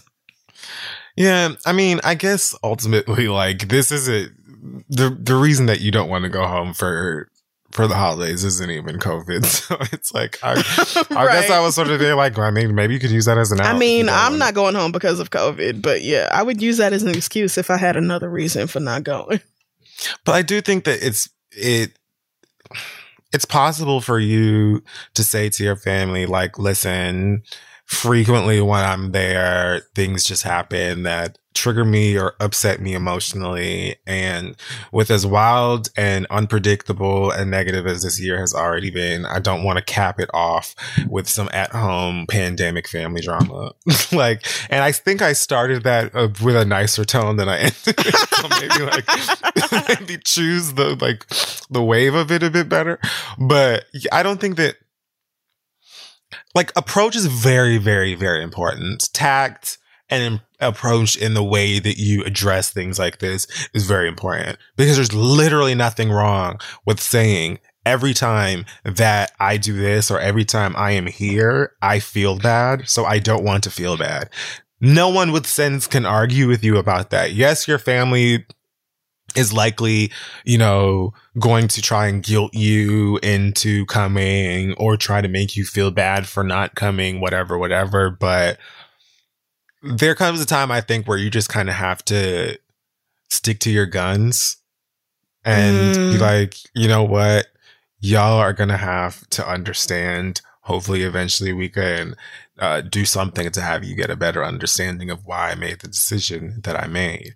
But nigga, if all of the Christmases and all of the Thanksgivings and all of the birthdays y'all are cutting up and arguing, then I know you don't, I know you know exactly what the fuck I'm talking about when I say I'm not with the shits this year. I don't want to do it. right. You know, so I feel like the way that you approach them with it, um, is really key, but I just don't think it makes sense with as shit as this year has already been for you to put yourself in some, in a situation that is going to weigh on you and fuck with your emotions and also your physical health because of course they both tie into one another. That's going to fuck with you just because of your family feeling bad or whatever. They're gonna make you feel bad anyway. So yes. it's like, girl, I might as well just stay here and I will FaceTime y'all, Skype y'all, Zoom y'all, whatever on the, you know, on Christmas Day or Christmas Eve or whatever, blow y'all kisses from here. But I just can't. I can't. And I can't wait to see y'all again, but it's not gonna be this holiday. Love smooches. You know what I'm saying? Jeff Bezos got the gifts in the mail, honey. Leave me alone. like, I don't. I just don't think you can be sincerely made wrong for saying that in a respectable way. Yeah. I mean, honestly, that's really it. You, when it comes right down to it, it might be scary to tell your family that you're not coming home for the holidays, but ultimately they can't make you and you're grown as shit. And so it is really up they to you. They can't make you. They can't make you do it. Yeah. And they always stress you out. And honestly, you can witness the fights on FaceTime from the house and hang up when it gets to be too much. Like you don't have to yes, you can. you don't have to go all the way down to your mama's house and see that shit in person and have it trigger you back to like whatever it takes you back to. You don't have to go through that because of your family. So if I were you, I would use the pandemic as an excuse. I would say, I honestly, I would because it's hard for you to just be flat out honest about it. I would just say, you know what? Yeah, I came for Thanksgiving, but looking at the November numbers now, where, you know, 4 million people tested positive for COVID, which is like triple more than any other month this year. And knowing that because of Thanksgiving, those numbers are just going to skyrocket for the rest of the year. I would just be like, honestly, I was okay with it for Thanksgiving, but I'm not okay with it now. And I'm just to be at the house. Feel free to FaceTime me whenever y'all ready to cut the ham and I'll, you know, come on and say a few words. But you deserve to take care of yourself above all else. And you deserve to honor what is going to be best for you. I feel like you feel an obligation to go home because that's what your mama wants or that's what your brothers want. But what do you want? Right. What's good That for you? too. It does. It actually matters more than anything else. And so many of us, especially like this is most people who are dealing with something like this. Most people don't feel brave enough to confront their parents about whatever's going on or their family Yes. about the way they really feel. So Yeah. you're not alone in this by any stretch. And most people just suck it up and grin and bear it for the Mhm. holidays so that they don't have to hear no shit or so they don't have to go through th- something scary. A lot And maybe of they can. yeah, and right, exactly. Exactly that. But like a lot of people are afraid that they'll lose their family if they don't comply with whatever the family wants and it's not a risk Mhm. that they're willing to take. Yeah. And so, you know, you just do whatever your best is, but I would say if you're struggling with this, the pandemic has given you the perfect opportunity to choose yourself. So just be bold enough to choose yourself. Like if you really feel that strongly about it and you don't want to go through this again and you know it's going to be mess when you come back to the house in 4 weeks, then girl, don't go. The hardest I, I always say the hardest time to draw boundaries is the first time you do it. There's nothing Yes. more nerve wracking than that first time that you tell somebody, actually, I'm going to do what's best for me and whatever's best for you or whatever you want can wait because that's none of my business. I didn't produce you from, you know, my DNA. I did not adopt you. You are not my legal responsibility. And so I'm going to make sure that I'm good above all. You're allowed to do that. You really are. So, Yeah. but it is tough. I also fully acknowledge that because I have been there too. So, Yeah. yeah. Do your best, Eric. But if you don't want to go, then don't go, child. You can have a lot of fun at the house. And it's, I'm Yeah. not saying it's the same because it's definitely not. But knowing that you can be at home smoking your own weed, drinking your own wine, playing video games, watching Hulu or Netflix or whatever you want to do all day long, it's your decision. The power in taking back what you want to do for yourself is just monumental. So, yeah, that's what I would suggest. And I would say good luck to you and everybody else who is struggling with this same decision because it's not an easy one to make, but It sucks so bad. It does. It really does. It sucks. And I mean, don't get me wrong, missing Christmas with your family can also be super trash. yeah. Like you can not want to go and be like, damn, I'm missing out on all the traditions. I'm missing out on the, you know, cider or hot cocoa or ornaments or whatever the fuck your family does for Christmas. Like that can really fucking suck. So Mm-hmm. weigh it all together, decide what you're going to do. And once you make a decision, stick to it and tell your family clearly, hey, this is what's going on or this is what's not going on, what's not going on. And you're just going to have to accept it. Yeah. Yeah. I mean, like, my parents don't even, my family doesn't really even do any of the like extra special little things uh, around Christmas because all my parents' kids grown now. So the magic of like trimming stockings or putting ornaments on trees and shit like that is fully gone. The wine is out, the rum punch is out Christmas Eve. Oh, nice. Bust open a couple of uh, gifts for the fam on the day of, and then we have oxtail. So it's like, and even that, I'm like, I I don't know, I don't know what it would feel like not doing that for the holidays, because like. I've been here eight years now, and I've always gone home for Christmas. I don't go home for same. Thanksgiving, but I always gone home for Same. Christmas. And I haven't gotten to see my family at all this year. So not being able to see them on the holidays is like going to be trash, even though again, we don't really do much of anything but just smile at each other and eat food and drink. so like, yeah. I don't, it, it sucks, but I definitely still feel like, girl, if you know your mental health will be better served at the crib and not around your your ham, your family this holiday season, even if you can't this Christmas be like today is gonna the time that I'm gonna tell these niggas they do too much and I'm not like even if the, if this year's not it, if you feel like that's just going to cause more drama or stress you out even more, I definitely would lean on COVID as well. Yeah. I would and save that talk for a later day.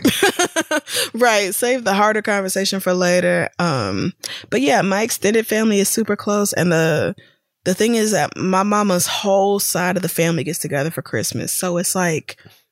10 or 11 different households coming together for Christmas. And that's why I'm not going because that's just too many people. My mama and all her siblings are in their 60s and 70s. Exactly. So I'm just like, and there's no way for all of us to quarantine for two weeks beforehand in Houston, you know, in our own separate bubbles or whatever. Like, it's just not feasible to bring together all 48 of us that be together for the white elephant every year. So I'm just, mm-hmm.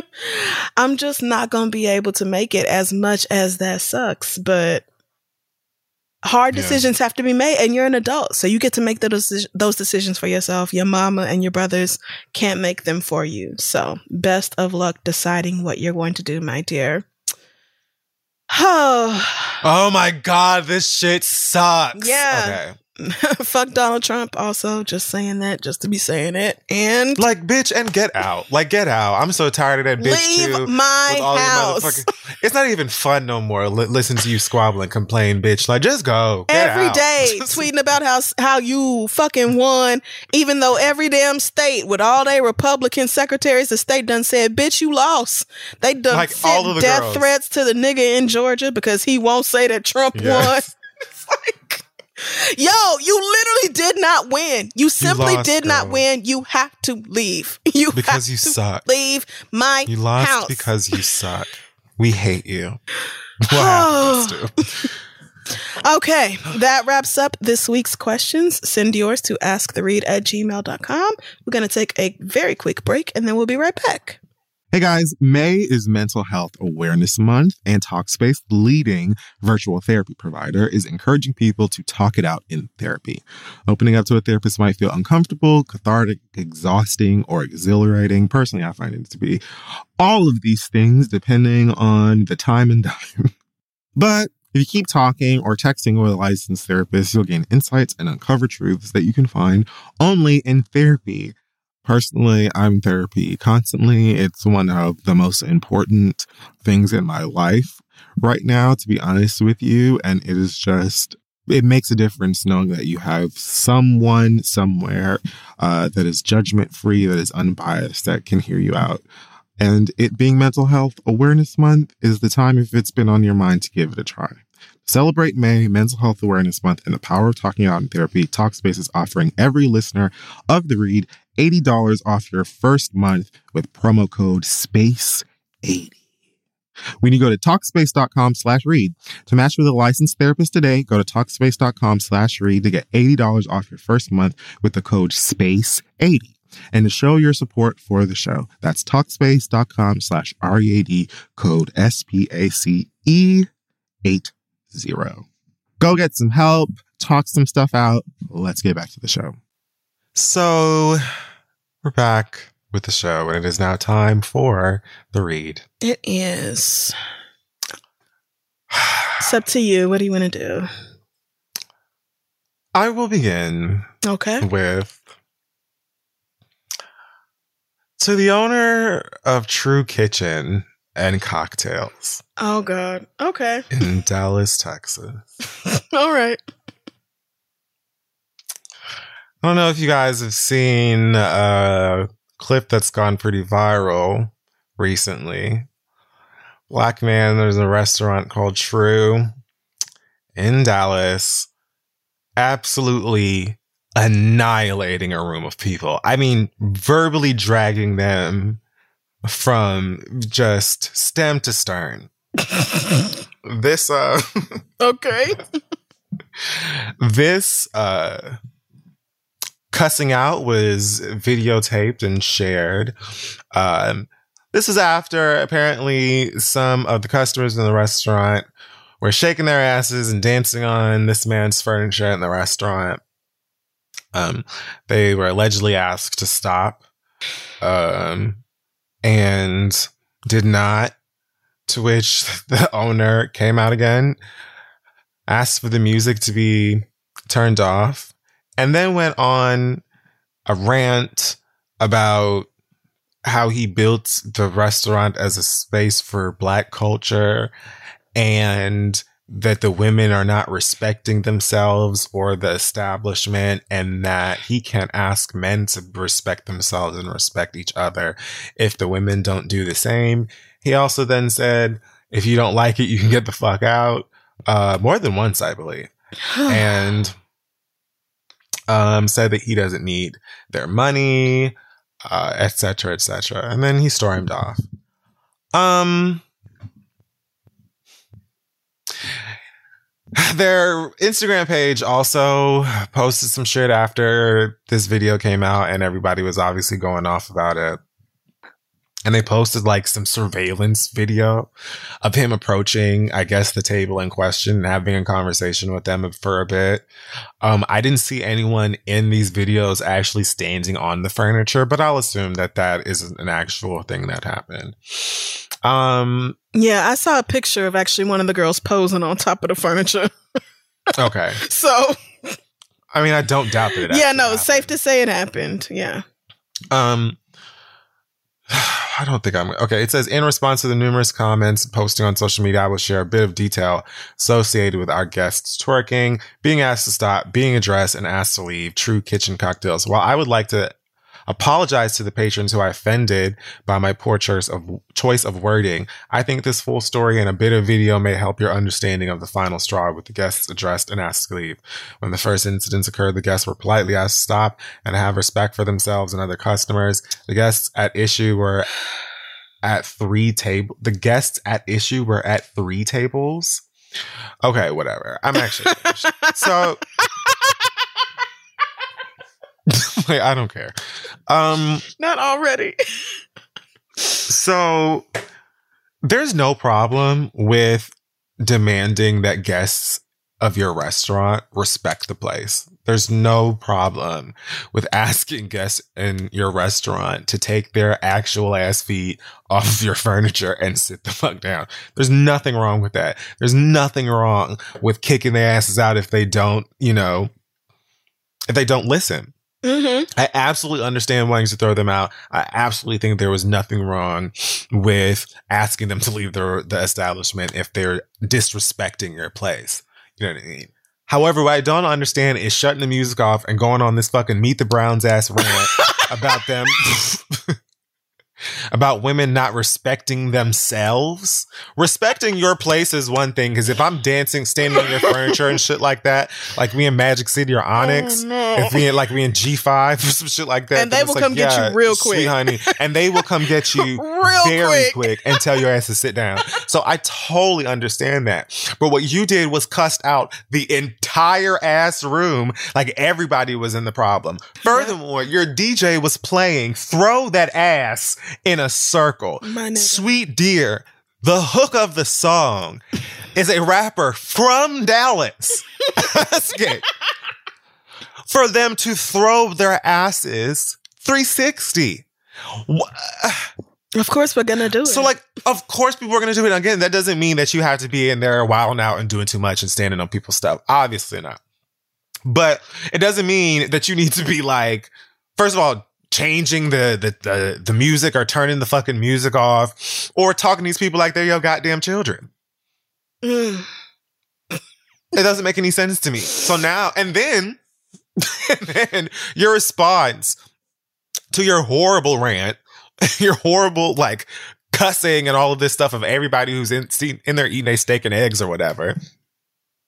Then you come on Instagram like NeNe Leakes with receipts. Like what?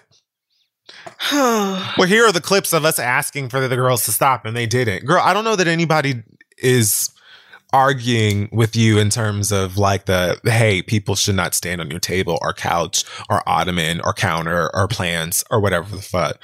But for you to take it to you in in your your rant, you're not even making it about the furniture. First of all, you could have approached that table and said, each and every single one of y'all, or those tables, each and every single one of y'all need to leave.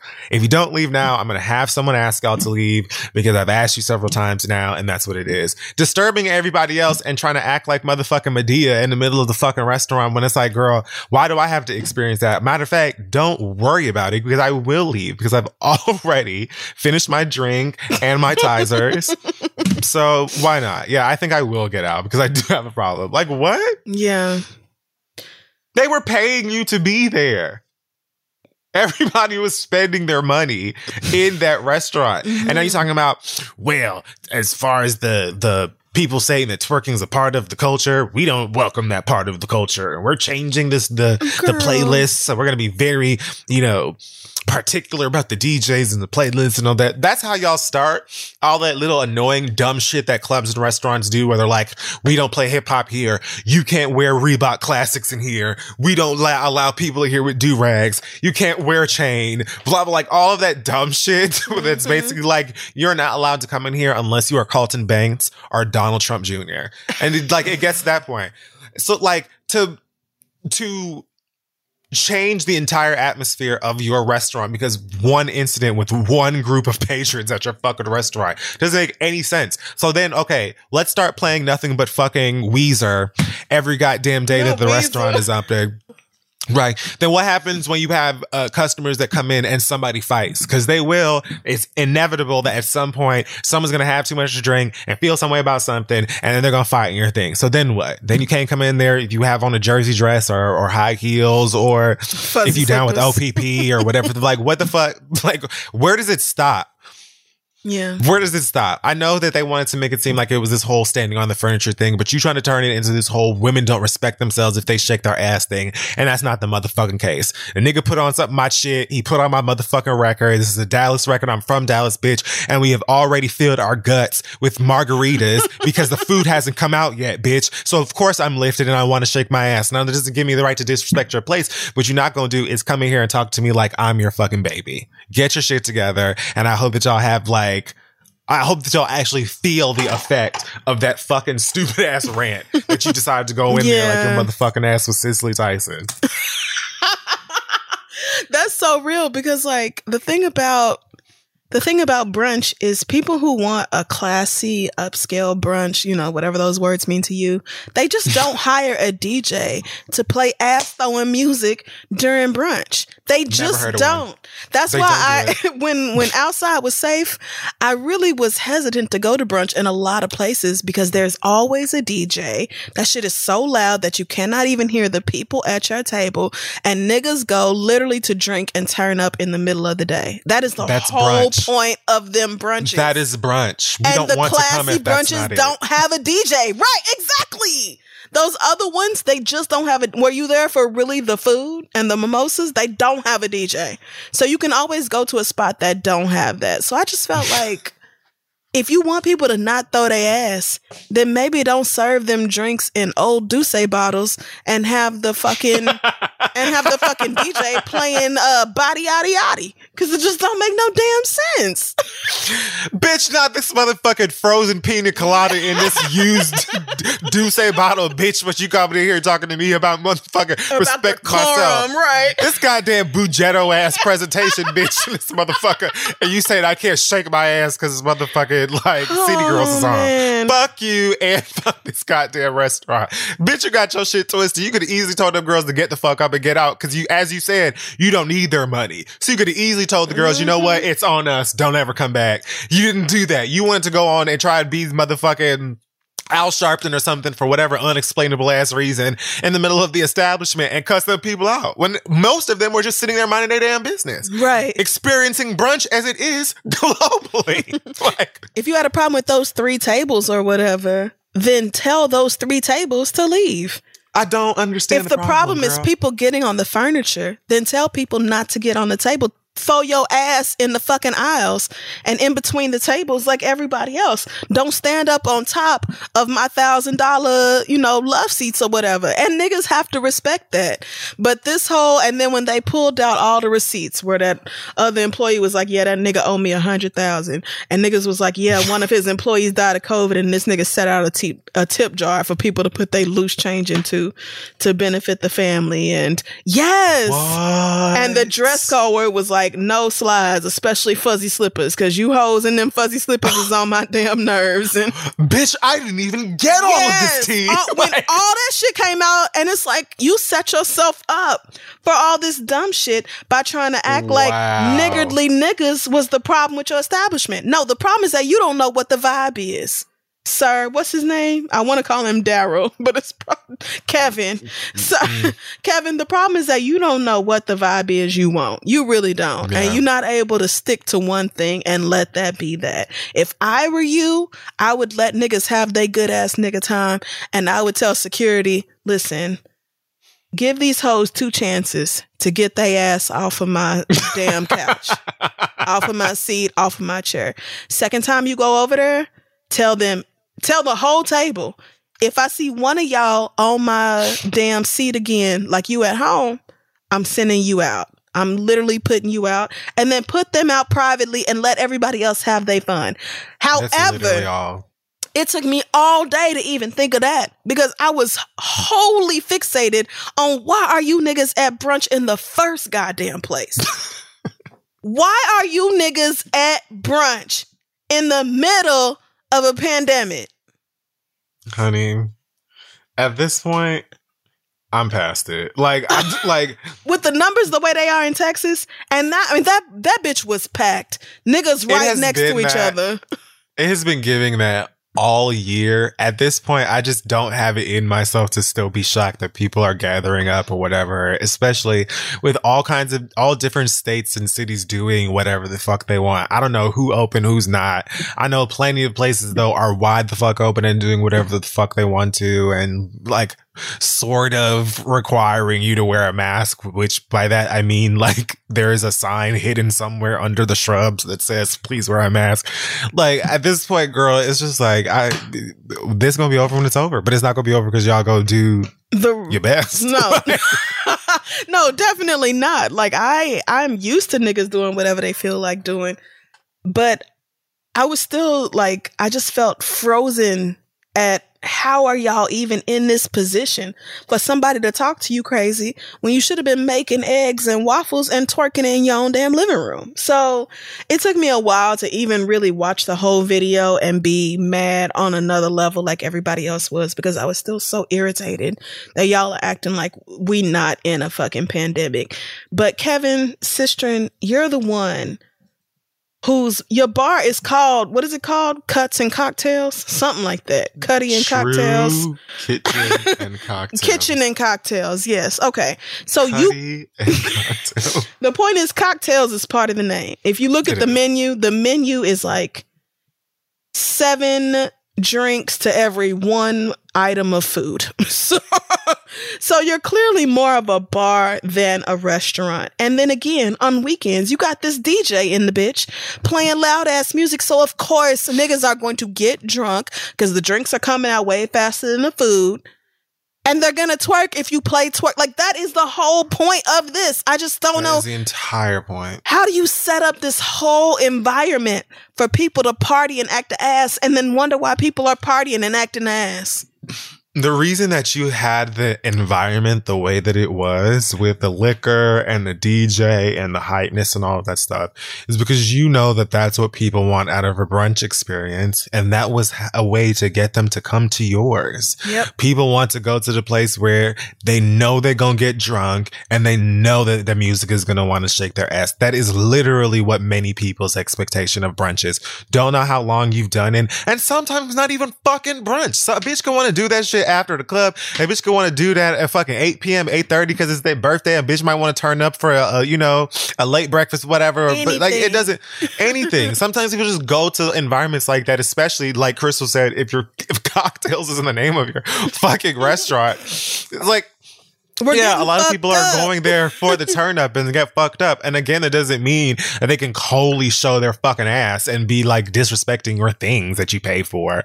But trying to go on, you know, that long ass red, you know, out here shaking and, and gyrating and on this And land, that's why men don't land, respect you. You sound like a white land. person right now. You sound like a white person, and if you niggers would just wear button ups, then maybe we would respect you. That's literally what you sound like right now, my nigga. So Utterly dumb. absurd. Yes. Just fully stupid. If you want different clientele, then maybe adjust the way you do business.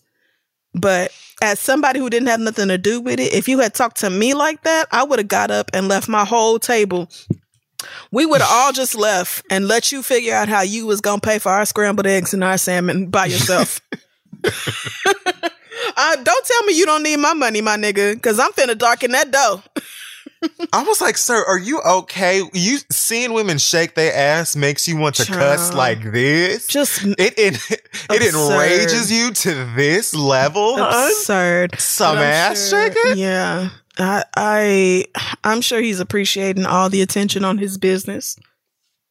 Mm. And honestly, niggas are probably gonna go even more now because it has been viral and ended up on the shade room. But Mm. I just it, all of this could have been avoided if the owner had some sense and or if you niggas stayed the fuck at home like you was supposed to be doing. You literally simply need a security that is going to put people out with that kind of behavior. And honestly, if you're the type of brunch place, lunch place, whatever place that has liquor and a, a slamming DJ, I don't know why the fuck you didn't have somebody in there to kick their asses out for you. I don't even know why you approached, you to own the place and you approached that table more than once, honey. Maybe think about docking some money off liquor and starting to put it into like a team, Mhm. like Yep. security. Getting Somebody food out faster. Because if you in here getting people fucked up and playing Megan Thee Stallion, hun, you're gonna have to get somebody to get motherfuckers under control. Right. Not sure if it's a surprise to you or not, but some people get drunk and do the most, and are gonna need some corralling. no, they're gonna need some. yeah. So there's that. Drunk people historically don't make the best decisions. So They don't. Good so luck. you should probably Yeah. find someone to help. find something else to do, my nigga. Um. Also, really quickly, I yesterday saw a clip uh from the Real where Tamera was talking about Bert and Ernie. I'm assuming this is old because the whole Bert and Ernie are gay or whatever shit was like. I feel like that was like last year. Yeah, I remember that Um, vaguely. I don't know why this clip just came along my timeline for me yesterday. Um, but basically it was captioned and said, "Oh, Tamera, you can't be tap dancing and be homophobic." Um, oh, they they call her Tamaga now. basically, she was talking about the whole Bert and Ernie, are they gay or whatever story shit. And kind of said this shit. She said something to the effect of like, I just, I don't care about if they're gay or if they're straight or who they love. I just want to know, what are you teaching my children or whatever? And funny enough, um, Jeannie J. Jenkins was the one who dragged her ass. Did she? yes, because she was like, girl, like it's not about teaching your kids anything but the fact that love comes in many forms and there are kids that have you know two moms or two dads or whatever and it's important for them to understand that hey their muppet friends mm. got their back They and understand. yeah, big birds on their side. Tamera was like really, I feel like hostile to the response that Jeannie gave, even though it was very soft and melt. Like she didn't really drag her, Mm-hmm. but she just felt away. I guess it's because it's like you're talking about mom stuff, right? I just want to remember. I want to remind many of y'all. I know I've said it, but I want to remind many of y'all. We don't give a fuck about your kids. We do not give a fuck about y'all damn kids. We do not care about y'all kids. We don't care about your kids. We don't. I promise you. I promise you. We do not give a fuck about y'all badass, smelly ass kids. We don't. We don't. We don't. All of these things. The, the, and I will say this. Like sometimes, um, certain productions do the most by and it, I, i've said before like representation and tokenism are two different things and i feel like some people in the effort to be like look we're including people fuck it up entirely because the Oh, intent yeah. was never good in the first place Yep. but more often than not, especially with shit like Sesame Street or fucking Steven Universe or whatever, that kind of representation is solely to say, like, hey, kids, loads of kind of people exist out here mm-hmm. and love in different ways. And many of these things are normal, they're okay, and you know, they're just like you, except whatever, whatever. Like that, I don't understand why so many of y'all think that for some reason Bert and Ernie are trying to turn your fucking babies into like homosexual, like spine eating mm-hmm. zombie gay monsters cyborgs. Like, what the fuck do y'all bitch? I do, I don't understand what y'all think people are trying to get through to your kids. We just trying to make sure that they're not dumb as you. We're trying to un- un- like get them to understand that there are all kinds of people in the world or whatever, and that many of these different ways of life, you know, ways of of of birth or whatever, they're all valid. You know what I mean? I don't. I don't understand why so many of y'all think that we're trying to hypnotize your kids and make them perverts or some motherfucking things. We don't care about your kids. Homophobia. Most of us don't even have our own right. It's because y'all uh, y'all attribute Tell them. homosexuality, but just queerness, all of that stuff to sex. Like you, it's all mm-hmm. boils down to sex and perversion for y'all. When many of the gays are out here minding their own motherfucking business, happily married, having, you know what I'm saying, a regular sex life, having no motherfucking sex life, ding, ding, ding. They're like, the girls are out here just like everybody the motherfucker else. Like, nobody give a fuck about what the, like, are you kidding? We want to try and help generations exist, create generations where people are not mindlessly, you know, beating the fuck out of, of queer people for no reason, murdering trans women constantly for no fucking The reason. Like we do, we we would like to start seeing a world where your kids don't grow up to be completely ignorant, bigoted shitheads like a whole lot of y'all. And Tamera, you have a lot of motherfucking nerve talking about what are th- what are you teaching my children? I would be far more concerned with what the fuck your husband is teaching your Right. goddamn children What is Fox than what the fuck Bert and Ernie and Elmo and children, Grover and whatever the fuck. Honey, I would never want Adam Housley to talk to my kids about a motherfucking thing. I don't give a fuck what Snuffleupagus said. I don't give a fuck what the topic or the word of the letter of the day is. On I don't give a fuck about that shit. Just make sure you never talk to that white man, honey. You got a lot of motherfucking nerve coming outside of your mouth talking about what are you teaching my children, girl? Please, this is exactly why. Out of here. That's why everybody say T the only one with seasoned food. Uh. we don't care about y'all kids. We I pr- like we don't care about y'all kids. Many of us don't even want any. So like we do not. I promise you, we want you to keep your kids away from us. Uh, If you okay, can. when gay kids have babies, we do it on purpose. We be one Like niggas. they legit want to and are often better prepared to raise kids than a lot of y'all bitches. Because again, we Like- want to. it wasn't no oopsie. we want to have a baby.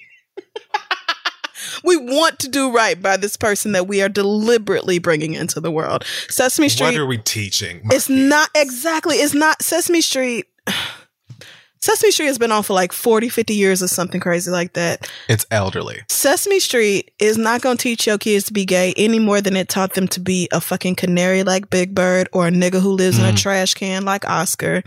It Mhm. it is not going to teach your children to be gay because your kids are either gay or they aren't. Do you think is Sesame it- Street is depicting anal sex on PBS? What the fuck is the question, Tamaga? What is it? God damn, she gets on my nerves. Why is it that when Sesame Street is like, hey, you know, some kids have parents that have problems with addiction. Some kids may be HIV positive. The kid, Some kids the may be- puppet who uh, had a parent in jail. Remember that Yeah, when they rolled that out a few years ago? Why is it that when they have these conversations, it's like, oh my gosh, yeah, great. Uh, talking to the kids about such and such. And so when they go to kindergarten, they ain't ignorant as fuck. Like, but when these two classic niggas that are likely older than many of y'all bitches, like, Say just been hanging around in their apartment, you know, rubber ducky or the one, whatever the fuck. now it's like, what are you teaching our kids? You fucking moron. Shut the fuck Oh up. We don't give a shit about y'all badass kids. I promise we don't give a fuck about your babies at mm-hmm. all. You know what Sesame Street is teaching your baby? Alphabets, numbers, how to care about people around them, aka empathy, something a lot of you hoes are sorely missing.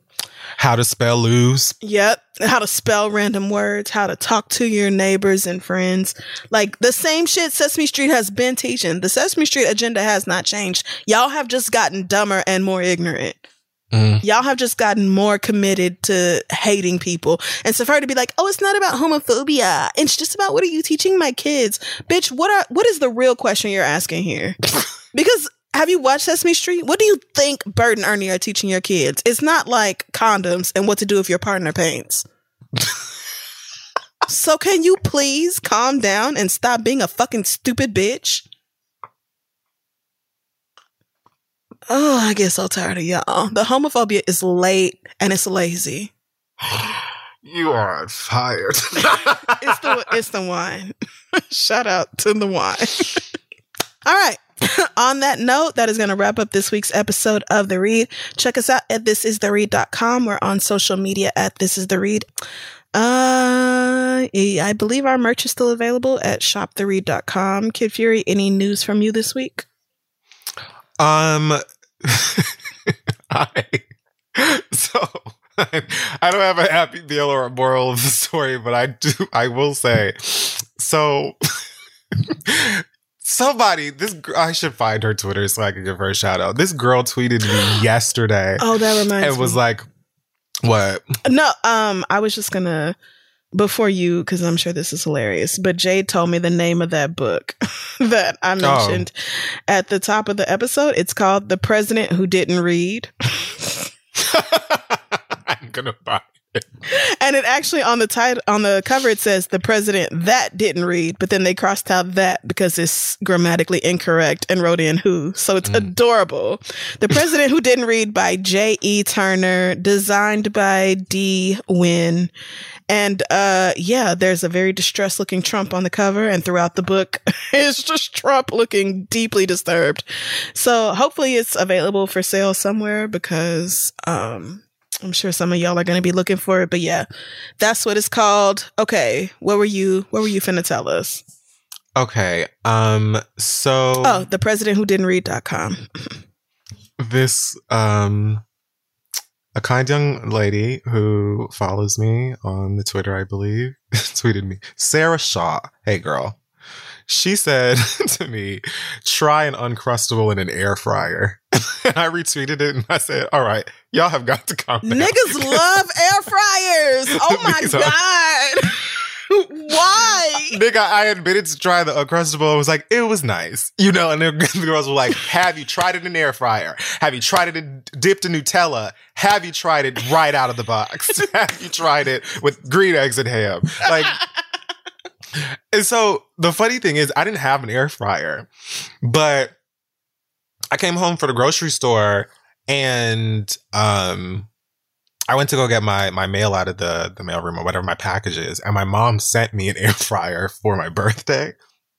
Oh shit! And so I was like, mm, the day of. This feels like a sign. Maybe God wants to, to teach me something.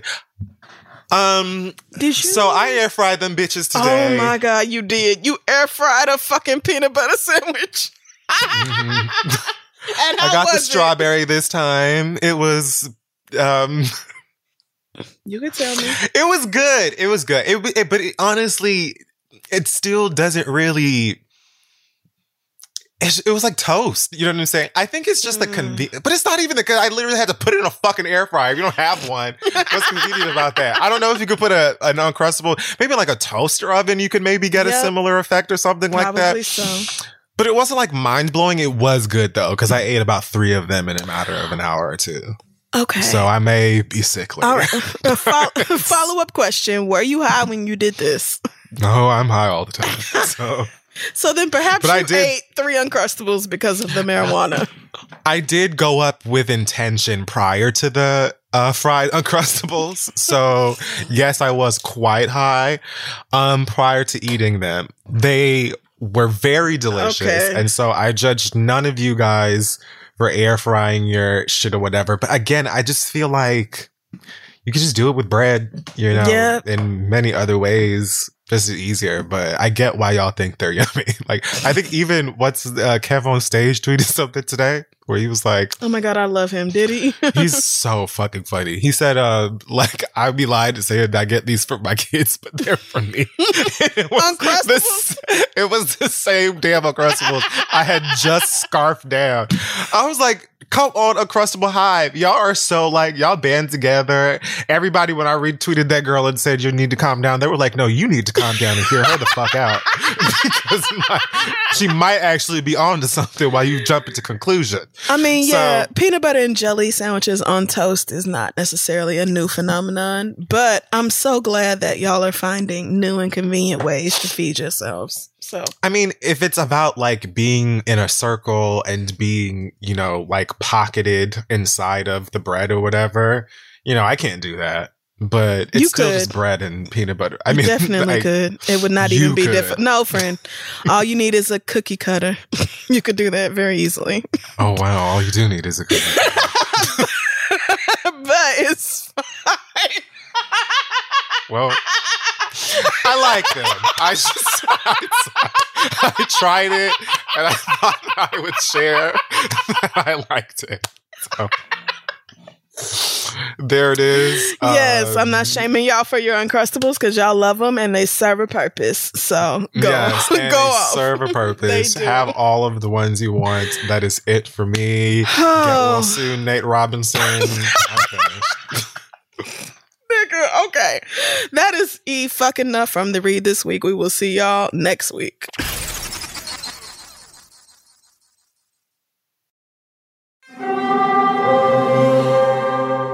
Hear that? It's the call of the Crave. And when the Crave calls, you know what to do. Try the $5 Bacon Bundle, because the only thing better than a White Castle slider is a White Castle slider topped with crispy hickory smoked bacon. So pick any two of either the Bacon Cheese Slider, 1921 Bacon Cheese Slider, or Chicken Bacon Ranch Slider. And also get a small fry for just $5 with the $5 Bacon Bundle. White Castle. Follow your crave.